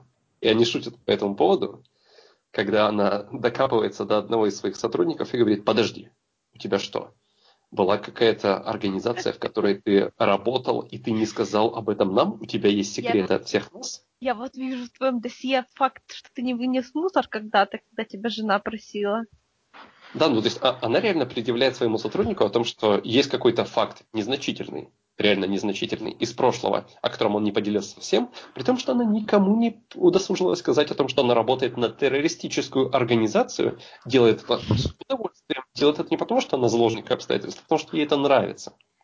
И несмотря на то, что два сезона назад у нас уже был арк о том, как Фелисити раньше работала на другую террористическую организацию и завязала с этим прошлым. И в этой истории была поставлена очень хорошая жирная точка. Но сценаристы такие, вы знаете, мы еще раз, но без точки. Класс, давайте, давайте. Вот если бы все это было, но она при этом была бы злодейкой, я уверена, что я бы ее обожала. Безусловно. Но нас заставляют верить, что Фелисити это просто чудо. И почему бы в грядущем кроссовере не сделать свадьбу с Оливером? Прекрасно. Это ужасно.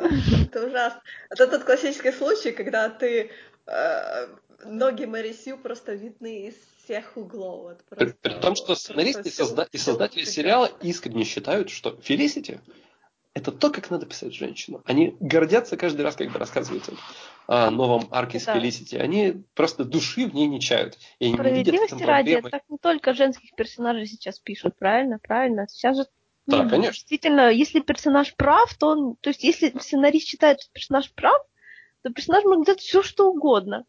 Ему за это ничего не будет. Да, Мне конечно. это очень ну, не нравится. В случае мы его оправдаем. Да, даже не оправдывая. Просто, понимаете, вот он стоит в белом. А если стоит в белом, значит он прав. Всем понятно? Любите Более его. того, ну то, ну то есть да, если там кто-то находился, кто был просто против, кто говорил, нет, это не так, то это все, это обязательно злодей, плохой человек, просто чудовище. А Фелисити, ну, вы знаете. Как мило. Ужасно. Как ужасно. Как это ужасно просто. То есть я считала о том, что это как бы э, персонаж, созданный именно под... Э, Целевую аудиторию. Да. Которая такая же примерно. Каждый считает себя да. по умолчанию правым. Но, к счастью, я не сталкиваюсь с такой целевой аудиторией, потому что собрать стрелы это просто чудо. И примерно, наверное, 90% людей, которые там находятся, они со всей душой искренне желают Фелисити смерти, просто потому что это ну, потому что это действительно единственный выход для этого персонажа. Его нельзя уже сделать хорошим после того, что он сделал, после того, сколько раз он предавал коллектив, после того, как он убил сотни тысяч людей, не остается другого, кроме как действительно его вывести из сериала путем убийства. Ну почему? Можно сделать из нее офигенную злодейку. Или так, да, пожалуйста. Потянет ли актриса злодейку, скажем так? Нет. Надеть Смысл маску и сделать нее злодейку. Ну, Понимаешь, нет, нет, нет злодея хуже, чем плохой злодей. Даже когда карикатурный злодей, он, ну, он просто карикатурный, но когда актер не тянет злодея, мне кажется, это надо вот именно иметь какое-то мастерство сделать хорошего злодея. Что... Возможно, проблем, проблема Фелисти еще и в том, что, точнее, того, как пишут Фелисти, в том, что каждую реплику нас, нам пытаются напомнить, э, что мы ее обязаны любить, потому что она очень очень милая и смешная, потому что каждая реплика о том, как, блин, вы знаете, я так не лажу с обществом, потому что я гик-девушка, потому что, вы знаете, ну если гик, то все, нет жизни. И ты не совсем понимаешь, как это вообще может работать в наше время, потому что мы уже давно должны были отойти от этих стереотипов, но нам говорят, не, вы знаете, все нормально. Если в очках, это, короче, сразу, сразу нет жизни, нет ничего, и вот так и надо. Так и надо писать. Это больно. При этом она выходит, а при этом она собирается замуж за Оливера. При, при этом проблем с популярностью у нее нет от слова вообще. Я не знаю, что даже сказать по поводу этого персонажа. Грустно это. Да, это на самом деле грустно. Я смотрю, что у DCTV, честно говоря, проблема с женскими персонажами. Да, огромная. По крайней мере, с ее частью. То есть, если у нас есть э, легенды, в которых женские персонажи и любые персонажи пишутся очень детально, с любовью, с юмором, с пониманием того, что это живые люди, у которых есть свои проблемы, которые нужно не просто проговаривать, а как-то показывать, развивать, решать. И они это делают, и у них это получается. Потому что они уже научены горьким опытом вчера бариста, сегодня девушка с крыльями. И они действительно исправляются, работают над своими ошибками. Есть даже стрела или супергерл, которые почему-то решают принять эти ошибки как единственный верный вектор развития и копаться еще глубже, периодически давая какие-то заявления на пресс-конференциях, комик-конах, обещая что-то заоблачно новое, прекрасное, но по факту обманывая зрителя все сильнее и сильнее.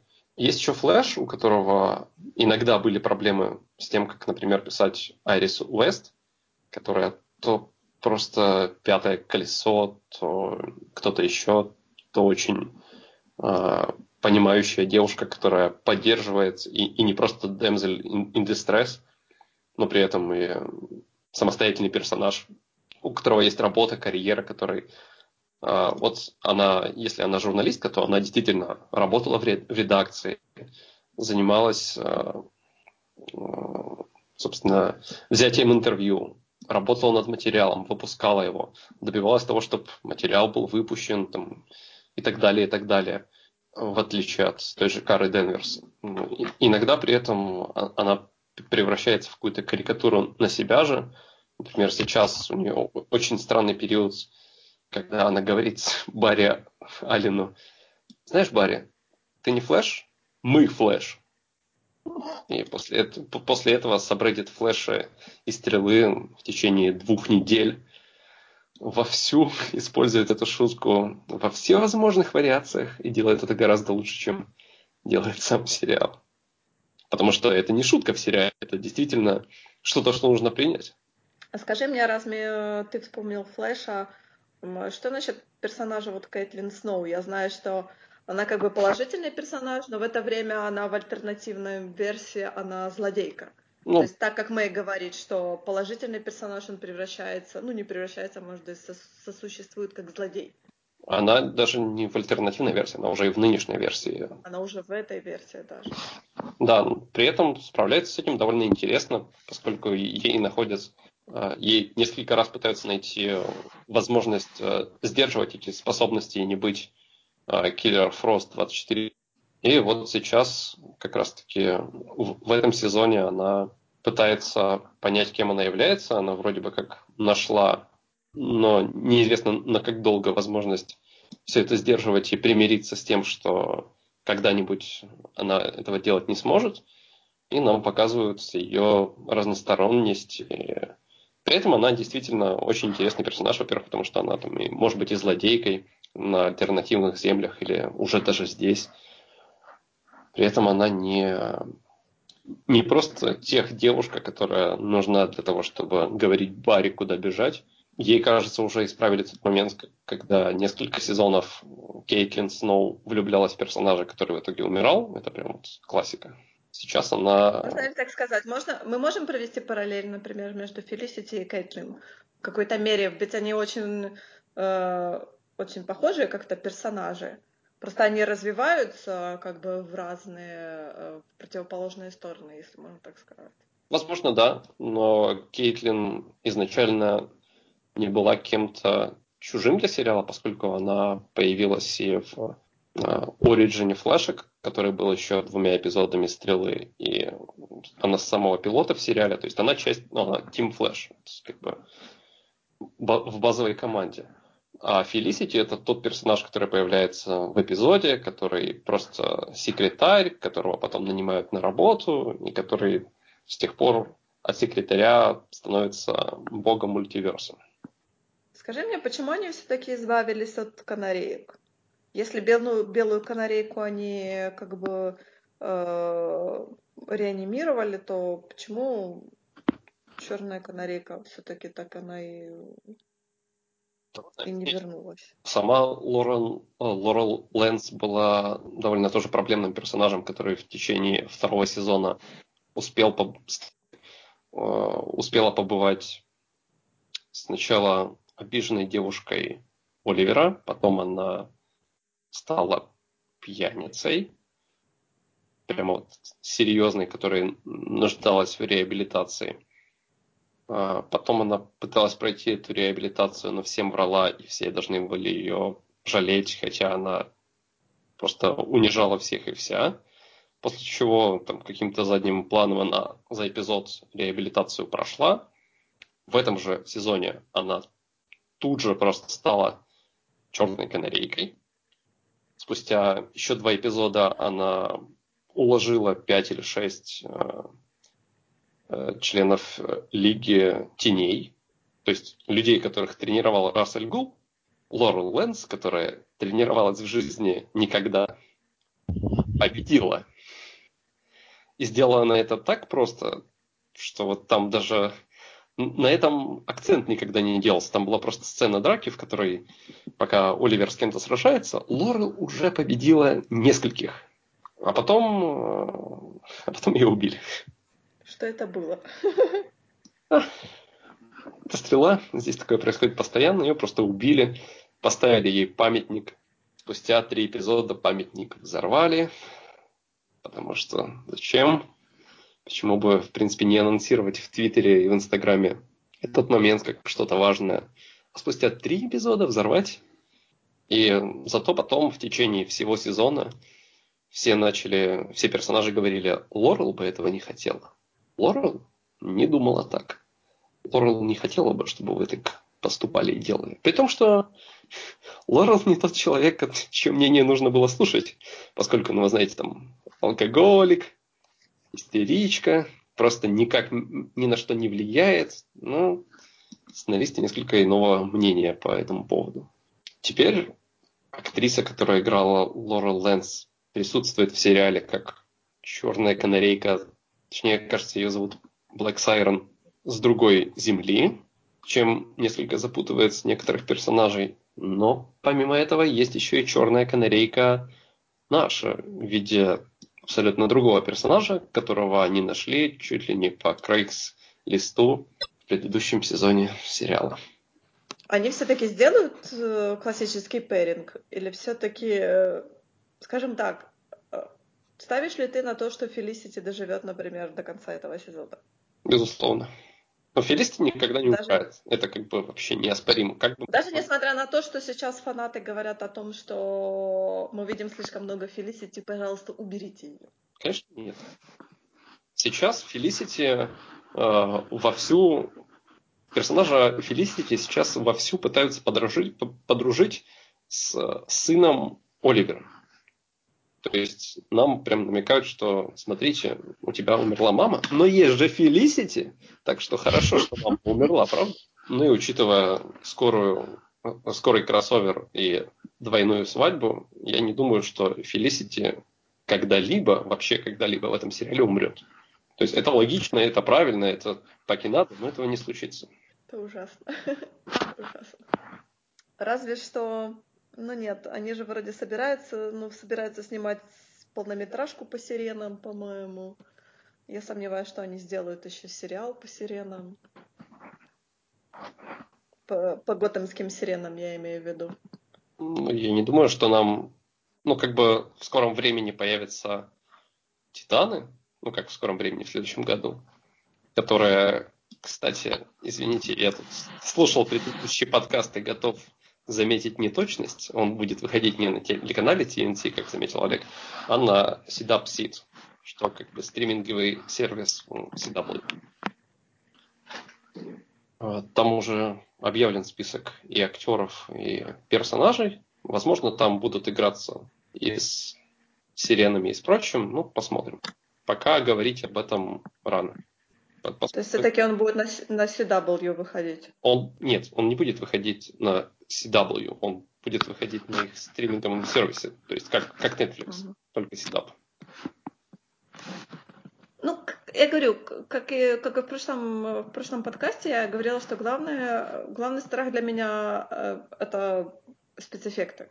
Сколько они туда вложат денег? Ну вот э, появился как раз-таки за неделю до предыдущего выпуска первые моменты съемок и как раз-таки э, показывали как раз запечатлели тот момент, когда снимают э, Starfire для, для 3D-моделирования. То есть вот эта вот комната, где повсюду стоят камеры. Да, это я видела, да. Так что, Когда они э... ее снимали мерки. Ну вот это уже говорит о том, что они не забудут о том, что она должна быть со, со спецэффектом. Понятное дело, но как это все будет выглядеть? Хватит ли им на это денег? Потому что как бы она должна быть в каждом, каждом эпизоде. Это не так, как она появится на один эпизод, и ее уберут, грубо говоря, и потом весь остальной сезон мы будем смотреть на малое количество спецэффектов. Безусловно. Но она должна быть в каждом, в каждом эпизоде. Это в каждом эпизоде на нее будут грохаться громаднейшие деньги на то, чтобы сделать ее реалистичной. Но обязательно ли в каждом эпизоде быть э, full мод он? Поскольку в легендах завтрашнего дня тоже есть персонаж, который нуждается в огромном количестве спецэффектов, и это Firestorm. Но он далеко не каждую минуту своего времени, даже не каждый эпизод, превращается в, собственно, полноценного Firestorm, который летает и пускает огонь. И это смотрится там очень даже гармонично и не кажется никогда не создается впечатление, когда слушаешь легенды, что смотрите, у нас тут уже три эпизода подряд, мы просто экономим бюджет. И насколько я понимаю, Титаны, по крайней мере, первый сезон о том, как эта команда, в принципе, собирается. Ну да, надо будет показать кучу всяких персонажей. Плюс еще у нас еще есть Бистбой, то же самое, тоже да. трансформация, животные. Опять же таки, э, я не знаю, будут ли они использовать настоящих животных или все-таки они будут это делать моделированием. Мне кажется, тоже, наверное, моделированием они это будут делать. Ну да, как в Виксоне. Так что, мне кажется, Титаны это для DCTV это очень амбициозный проект. Потянут ли они его? Да. Ну, хочется верить, поскольку у DCTV в целом и даже у Arrowverse есть удачные проекты, которые удается поддерживать там из сезона в сезон и давать им развиваться. Хочется верить, что они действительно смогут. Да, хочется верить хочется верить. Еще хочу сказать один момент о том, что как только мы поговорили в подкасте про Runaways, и о том, как э, некоторые слоупоки в лице меня не видели ни одного, точнее, не видели первого трейлера. Появился второй. Буквально на следующий день, да, вышел второй трейлер. Поэтому слоупок посмотрел сразу и первый, и второй трейлер. Э, Какие мысли? Что вы думаете? Ну, я думаю, сначала стоит дать возможность оценить оба тебе. Я не знаю, что сказать, потому что мои как бы легкие претензии к касту, может быть, так и остались. Мне нужно, наверное, посмотреть хоть... Э, мне нужно посмотреть хотя бы пилот, чтобы сказать, что мне понравилось, потому что по трейлеру мне, честно говоря, очень... Я очень мало чего могу сказать. Я знаю, Мэй, э? ты любишь очень. Ну, что очень, ты, ну просто. Что, что ты можешь сказать по второму трейлеру? Что я его не видела? Ты не посмотрела? Нет, зачем? Я уже так знаю. Неплохо поддерживаем план. Я просто, я перестаю смотреть трейлеры, когда я уже понимаю, что я, не, что я все равно буду это смотреть. Скажем, я с Звездным Бойдом, блин, не видела ни одного трейлера. Хотя я уже купила билет. Ну, то есть, Аналогично. Я смотрела на каст, мне не нравится только каст Чейза. А что с ним не так? Ну так, не, не, для ну, непосвященных. Вот по-моему, он просто в комиксах такая стереотипная блондинка, только мальчик. То есть он реально, он реально не, не, не слишком умный, не слишком талантливый, просто очень старается, очень симпатичный. А тут они, по-моему, из него будут делать какую-то драматичную фигуру и чуть ли не главного мужского персонажа, и это так, э, ребята он прекрасен такой, какой он уже есть. Ну, хорошо. Мне, наверное... мне, мне пока трудно будет спорить с чем-то до просмотра пилота. Ну, вот какое-то у него такое впечатление по нему остается. Вот так актер недостаточно. Должен выглядеть как, не знаю, как популярный Потупее, мальчик да? в школе, то, только не э, Джок и не нерд, а такой немножко, ну, не хочу сказать, театральный. Ну, вот, вот он такой, как, как Джонни Шторм что-то в нем есть такое Джонни Штормовское, легкомысленное. Тут на нем какое-то такое реал хмурствование. Ну, То есть он должен быть ну, как Арчи, я так понимаю. Вот я просто мало чего знаю про Арчи, так что не буду так сравнивать. Он, До сих пор он, никто из он, нас не дошел он до блондинка, он реально блондинка. Во всех смыслах. К сожалению, и, и, я дошел до Ривердейла с самого начала, и мы, мы об этом, я думаю, поговорим уже в следующий раз. Да. Я вспомнила, что моя главная претензия, наверное, к тому, что э, по комиксам мне казалось, что Молли, она как бы значительно меньше всех. Молли 12 лет должно быть, по-моему. Она там не особо младше? Я вот... Ну, не особо младше, но она все равно младше. Тут же они как бы... Я не чувствую от нее этого. Опять-таки, это судя по трейлерам. Ну, кстати, актрисе 15 лет. То есть э, вот это, наверное, моя самая главная претензия о том, что как бы ты ожидаешь персонажа младше, тебе дают персонажа, который не настолько младше. Потому что э, как бы 12-летние и 15-летние они будут отличаться всегда. Это то же самое, как э, я жду все-таки от того, что э, на роль э, на роль Билли в Шазама они скастингуют все-таки э, ребенка, который будет до 10 лет. Ну, хотя бы 10. Хотя бы его там не они особо возьмут... много должно быть, да? Все равно, ну, то есть, э, как бы, наверное, вся прелесть Шазама будет в том, что это э, мальчик, который ну, маленький мальчик, который может превращаться, извините меня, в супергероя. А мысли-то у него, то есть мысли и мышление у него остается детское. В этом-то и весь прикол. И поэтому, если они, например, сделают кастинг и возьмут там 15-летнего, 16-летнего, это все очарование потеряется для меня, по крайней мере, в Шазаме. Да, он станет очередным страдающим подростком. Да, да, потому что... Который превращается в Захара Леви. Да, я тоже не могу с этим кастингом как бы немного смириться, потому что я не вижу в роли Шазама Захара Леви. Как-то не вижу я ее. Мне кажется, они вот э, поступили, как бы пошли легким путем, они взяли на роль Шазама комика. Ха-ха-ха, давайте возьмем на роль Шазама комика. Ну, как бы не в этом-то смысл, мне кажется, все-таки. Ну, я сразу увидела кучу жалоб на то, что у него фигура неподходящая. Загуглила фигуру, да, вроде все при нем. Вот они важные моменты, наконец-то. Нет, ну это реально были претензии, которые на меня сразу бросились из ленты. Ну, это точно так же, как, ну, руг... как ругали Галь Гадот. Ну, мне кажется, фигура это такое дело наживное. Можно худеть, можно толстеть, можно накачиваться, то есть это такое. Ну да, надевать костюмы говорю, и прочее. Да, тем более сейчас эти всякие костюмы, они с подплечниками, с искусственной мускулатурой, то есть это все я говорю, мне просто не нравится то, что они пошли по легкому пути, они просто взяли комика на роль Шазама. Хотя, мне кажется, самым главным это должен быть каст именно ребенка. Я вижу, а по, по, по комиксам ему 12, да, должно? По-моему, ему 10 все-таки.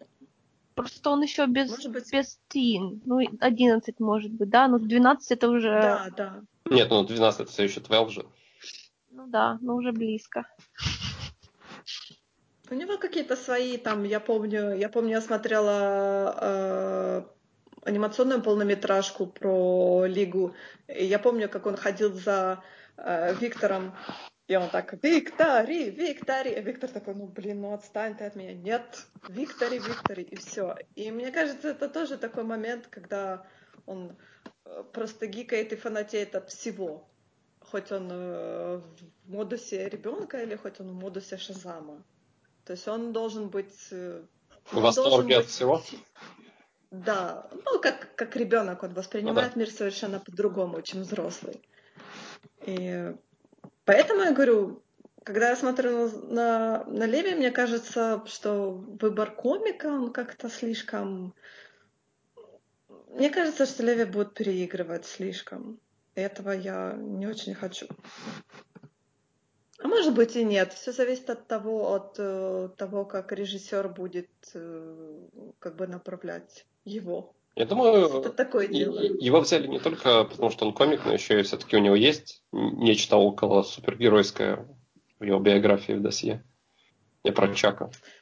А я вспоминаю Фандрела, и я не очень в восторге от этого Фандрела в, во втором туре. Хотя, честно говоря, и второй тур вспоминается так не очень ахти, но был у меня такой кринж-момент. Хорошо, но вернемся к Runaways. Что мы увидели во втором трейлере? Мы наконец-то увидели нашего любимого динозавра. Я так рада. Мельком. Я не видела, но я так рада. Что еще мы увидели? Мне кажется, второй трейлер кардинально как-то отличается от первого трейлера. Но мало того, что он и длиннее, и как-то у него совершенно настроение другое по отношению к первому трейлеру. В чем, по-твоему, это выражается? Не знаю, может быть... Ты меня сейчас заставляешь вспоминать второй трейлер, потому что я его так, честно говоря, не очень помню. Я помню какие-то общие моменты. Какая-то, по-моему, я помню, что-то со школой у них было тоже связано, какие-то... Ну, там есть школьные планы, да. Да, какие-то школьные планы. Ну, нам Опять-таки момент, показывают момент, момент колледж-вечеринку и прочее. Да, а момент с родителями, мне кажется, остался такой же, как из... Ну, они немножко расширили как бы э, родительскую линию во втором трейлере, но вот этот самый главный момент с родителями, э, злодеями, он как бы перенесся с первого трейлера. То есть, ну, слава как бы богу, что он присутствует. Ну да, и я думаю, что лучшее оставили, ну, самое главное оставили. Ну и как бы показали, я так понимаю, что показали каждого из персонажей чуть-чуть побольше чтобы мы ждали это, может быть, более активнее. Ну, нам даже показали детей несколько в, де- в действии в конце. Да, несколько в действии. Вот мне кажется, ну, что у Молли слишком неестественные волосы. Такое ощущение, что она слишком, то есть, вот на ней не должно быть следа. То есть, как можно естественнее должна быть и косметика, и прическа, и все такое. А тут, получается, Остальные барышни выглядят гораздо более живенькой, как подростки, чем она. Она прямо такая, ух, как, блин, Гермиона в третьем фильме, понимаете меня? Ну вот видишь, мы сходимся на том, что какой-то персонаж нас все-таки немного не устраивает. Хотя он по росту она маленькая, шапочку у нас свою носит. Да, ну, ну, мне кажется, мне достаточно маловато, опять же таки. Потому что разве разве это не круто было в комиксах, когда самый младший персонаж, она, по-моему, имела суперсилу? Да. Как бы такая двойственность, что она самая маленькая, при этом она имеет суперсилу. Да, это было очень мило. А теперь как бы персонаж немного потерялась вот эта двойственность, по крайней мере для меня. Те кадр там, где она в комбинезончике, там она таки выглядит ребенком, к счастью. Просто не везде. Ну, не везде, да. Это все комбинезончик. Она похожа на ребенка из Симсов, такого типичного. Я понимаю, что они будут, они будут выкручиваться теми моментами, что они будут как-то ее более детско одевать, даже шапочка, тоже всякие эти моменты, но мне кажется, все-таки стоит уже ждать, э, по-моему, так не, не очень долго осталось, э, когда они там обещают первую серию. 21 ноября. Да. Не так долго нам осталось ждать первую серию. Э, я думаю, что мы ее коллективно посмотрим. Обязательно. Может быть, э, скажем, скажем все те моменты, которые нам не нравятся. Но опять-таки тут же смысл будет, как и с сериалами. Вполне возможно, что полсезона будут отвратительные, а полсезона будут офигительные. Ну, большинству сериалов нужно время, чтобы раскачаться. Это, это как бы факт наоборот, если сериал слишком хорошо начинается, то есть вероятность, что он потом очень быстро скиснет. Я так замечала.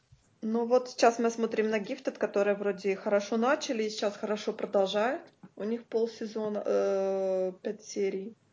Я надеюсь, что они хорошо закончат этот первый сезон. Если их не продлят, конечно. Если их продлят, это будет очень здорово, потому что я все-таки надеюсь, что они сделают хороший второй, третий, четвертый и пятый сезон. Я скорее о том, если им не дадут дополнительные эпизоды. А, ты имеешь в виду 10 плюс? Да, да. То есть я надеюсь на то, что это будет хороший сериал от самого начала до самого конца. Ну, мне не тоже... так, как мы будем смотреть мне тоже как нападение с горы. Гораздо больше устроит вариант, если это будет 10 таких же потрясающих, ну, по крайней мере, для меня, как первые 4, которые я посмотрел, чем больше, но с какими-то падениями и прочим. Но если они смогут оставить общий уровень душу и настроения того, что есть у них сейчас, в принципе, почему бы и нет. А по поводу Runaways, э, у меня скорее оптимистичный настрой на то, что я вижу, и точнее то, то чего я ожидаю, то, что вижу, мне очень нравится, и сама картинка, и видно, что он на спецэффектах не экономит, что нам обещают развивать, по крайней мере, каждого из персонажей, выделять достаточное количество времени, при том, что там, ограниченный сезон и прочее.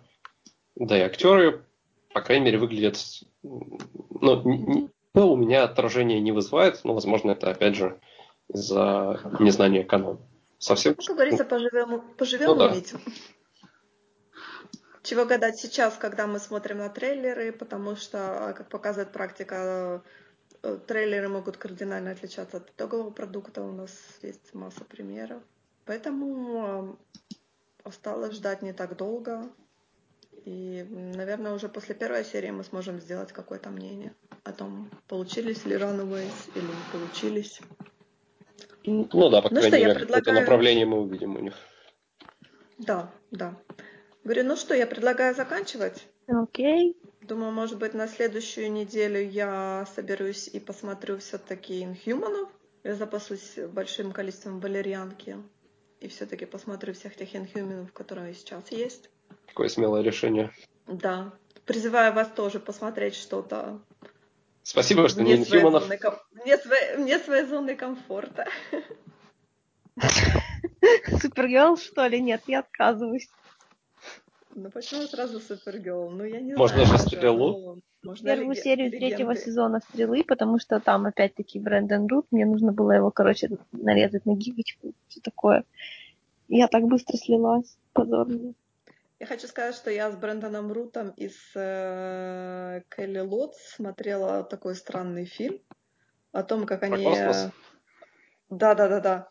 И я, честно говоря, пришла к мнению, что они не очень хорошие актеры. Да, он не очень хороший актер, это факт. Потому что это был ужасный фильм в том плане, что они все, все актеры были ужасно деревянные. Но э, это, это, этого что... ни, ни, никто из них не, не скрывает, и, к счастью, в легендах никто от них ничего и не требует, поэтому они просто стебутся друг над другом над своими ролями, абсолютно над всем, чем только можно, и включая в первую очередь самих себя. Я помню, я еще смотрела с, э, слот фильм про то, как она там андроидом была. И даже игра андроида, она была слишком деревянная для андроида. Ну, вот я и хотел сп- спросить о том, была ли разница, да. Э, э, мне кажется, она была, даже как для андроида, она была слишком, слишком, то есть слишком человек не умеет играть. То есть какие-то, вот, вот чего-то и не хватает. Э, не знаю, сходить на курсы, нанять тренера. Ну, может быть, просто таланта нет у человека, но он хочет заниматься. Это похвально, но от этого страдаем мы. Конечно, можно от этого избавиться, просто не смотреть эти фильмы. Но у меня было, у меня было чистое любопытство. Но разве это выход не смотреть то, что не нравится? Нет, это не наш путь. Ну да, это не наш путь, потому что я люблю плохие фильмы смотреть. Люди старались. Или нет. Но или да, или не старались. Но я такой человек, который считает, что даже кто-то, кто снимался, снимал эти плохие фильмы, кто-то из этой всей когорты, он старался. Поэтому я посмотрю. Ну да, для кого-то это была первая работа, и, возможно, потом выстрелит и будет говорить, вы знаете, ну, это, это помогло мне на самом деле. К тому же Кстати, да, плохие фильмы тоже кому-то да заходят. Да, я хочу сказать, что э, вспоминаете старые сериалы тех детей Дюны, например, э, Дюновскую, не помню, трилогия это была, я, из которого вышел, э, боже мой, что у меня сегодня с именами, э, из которого вышел профессор Ксавье в X-менах, Джеймс Макэвой. Mm. Это было неточное определение, он же не один был. Да. Окей. То есть он снимался в сериале «Дети Дюны», но когда грянул Мэкэвой, я сразу вспомнила этот сериал, и я вспомнила, что я его смотрела, и я помнила, вспомнила, что он там был. Поэтому я могу сказать, что я призываю всегда смотреть и плохие сериалы, и плохие фильмы, потому что кто-нибудь из этих всех фильмов, он э, может выстрелить в будущем. Да, конечно. И, и когда вы будете смотреть да, блокбастер или какой-то очень классный сериал, вы будете смотреть на этого актера и думать, о, я тебя помню, ты снимался в таком отвратительном фильме, я тебя запомнил. Плюс, мне кажется, будет гораздо приятнее обнаружить хорошего актера теперь в хорошем фильме, чем потом, наоборот, нырнуть его фильмографию, открыть что-то плохое, с ужасом на это смотреть. Нет, нет, я, я, не, я не призываю возвращаться, я призываю смотреть сейчас. Правильно, я, знаю, что есть я, люди, я, которые... я об этом и говорю, об обратном. Я говорю, что есть люди, которые, они открывают для себя актера, они возвращаются в фильмографию, и они у них просто э, волосы дыбом становятся, потому что там могут быть такие ужасы, ужасы не в плане жанра, а ужасы в плане съемок, в плане актерской игры. То есть все мы люди, и все мы практикуемся, мы становимся где-то хуже, где-то лучше. Поэтому я призываю смотреть все. Ну да, я ровно об этом и говорю, просто чтобы обратной ситуации у нас не получилось. Ну что, Мы говорим доброго вечера всем. Спокойной ночи, наверное, уже. Ей. Доброй ночи. Да, спокойной Всё. ночи. Спокойной ночи.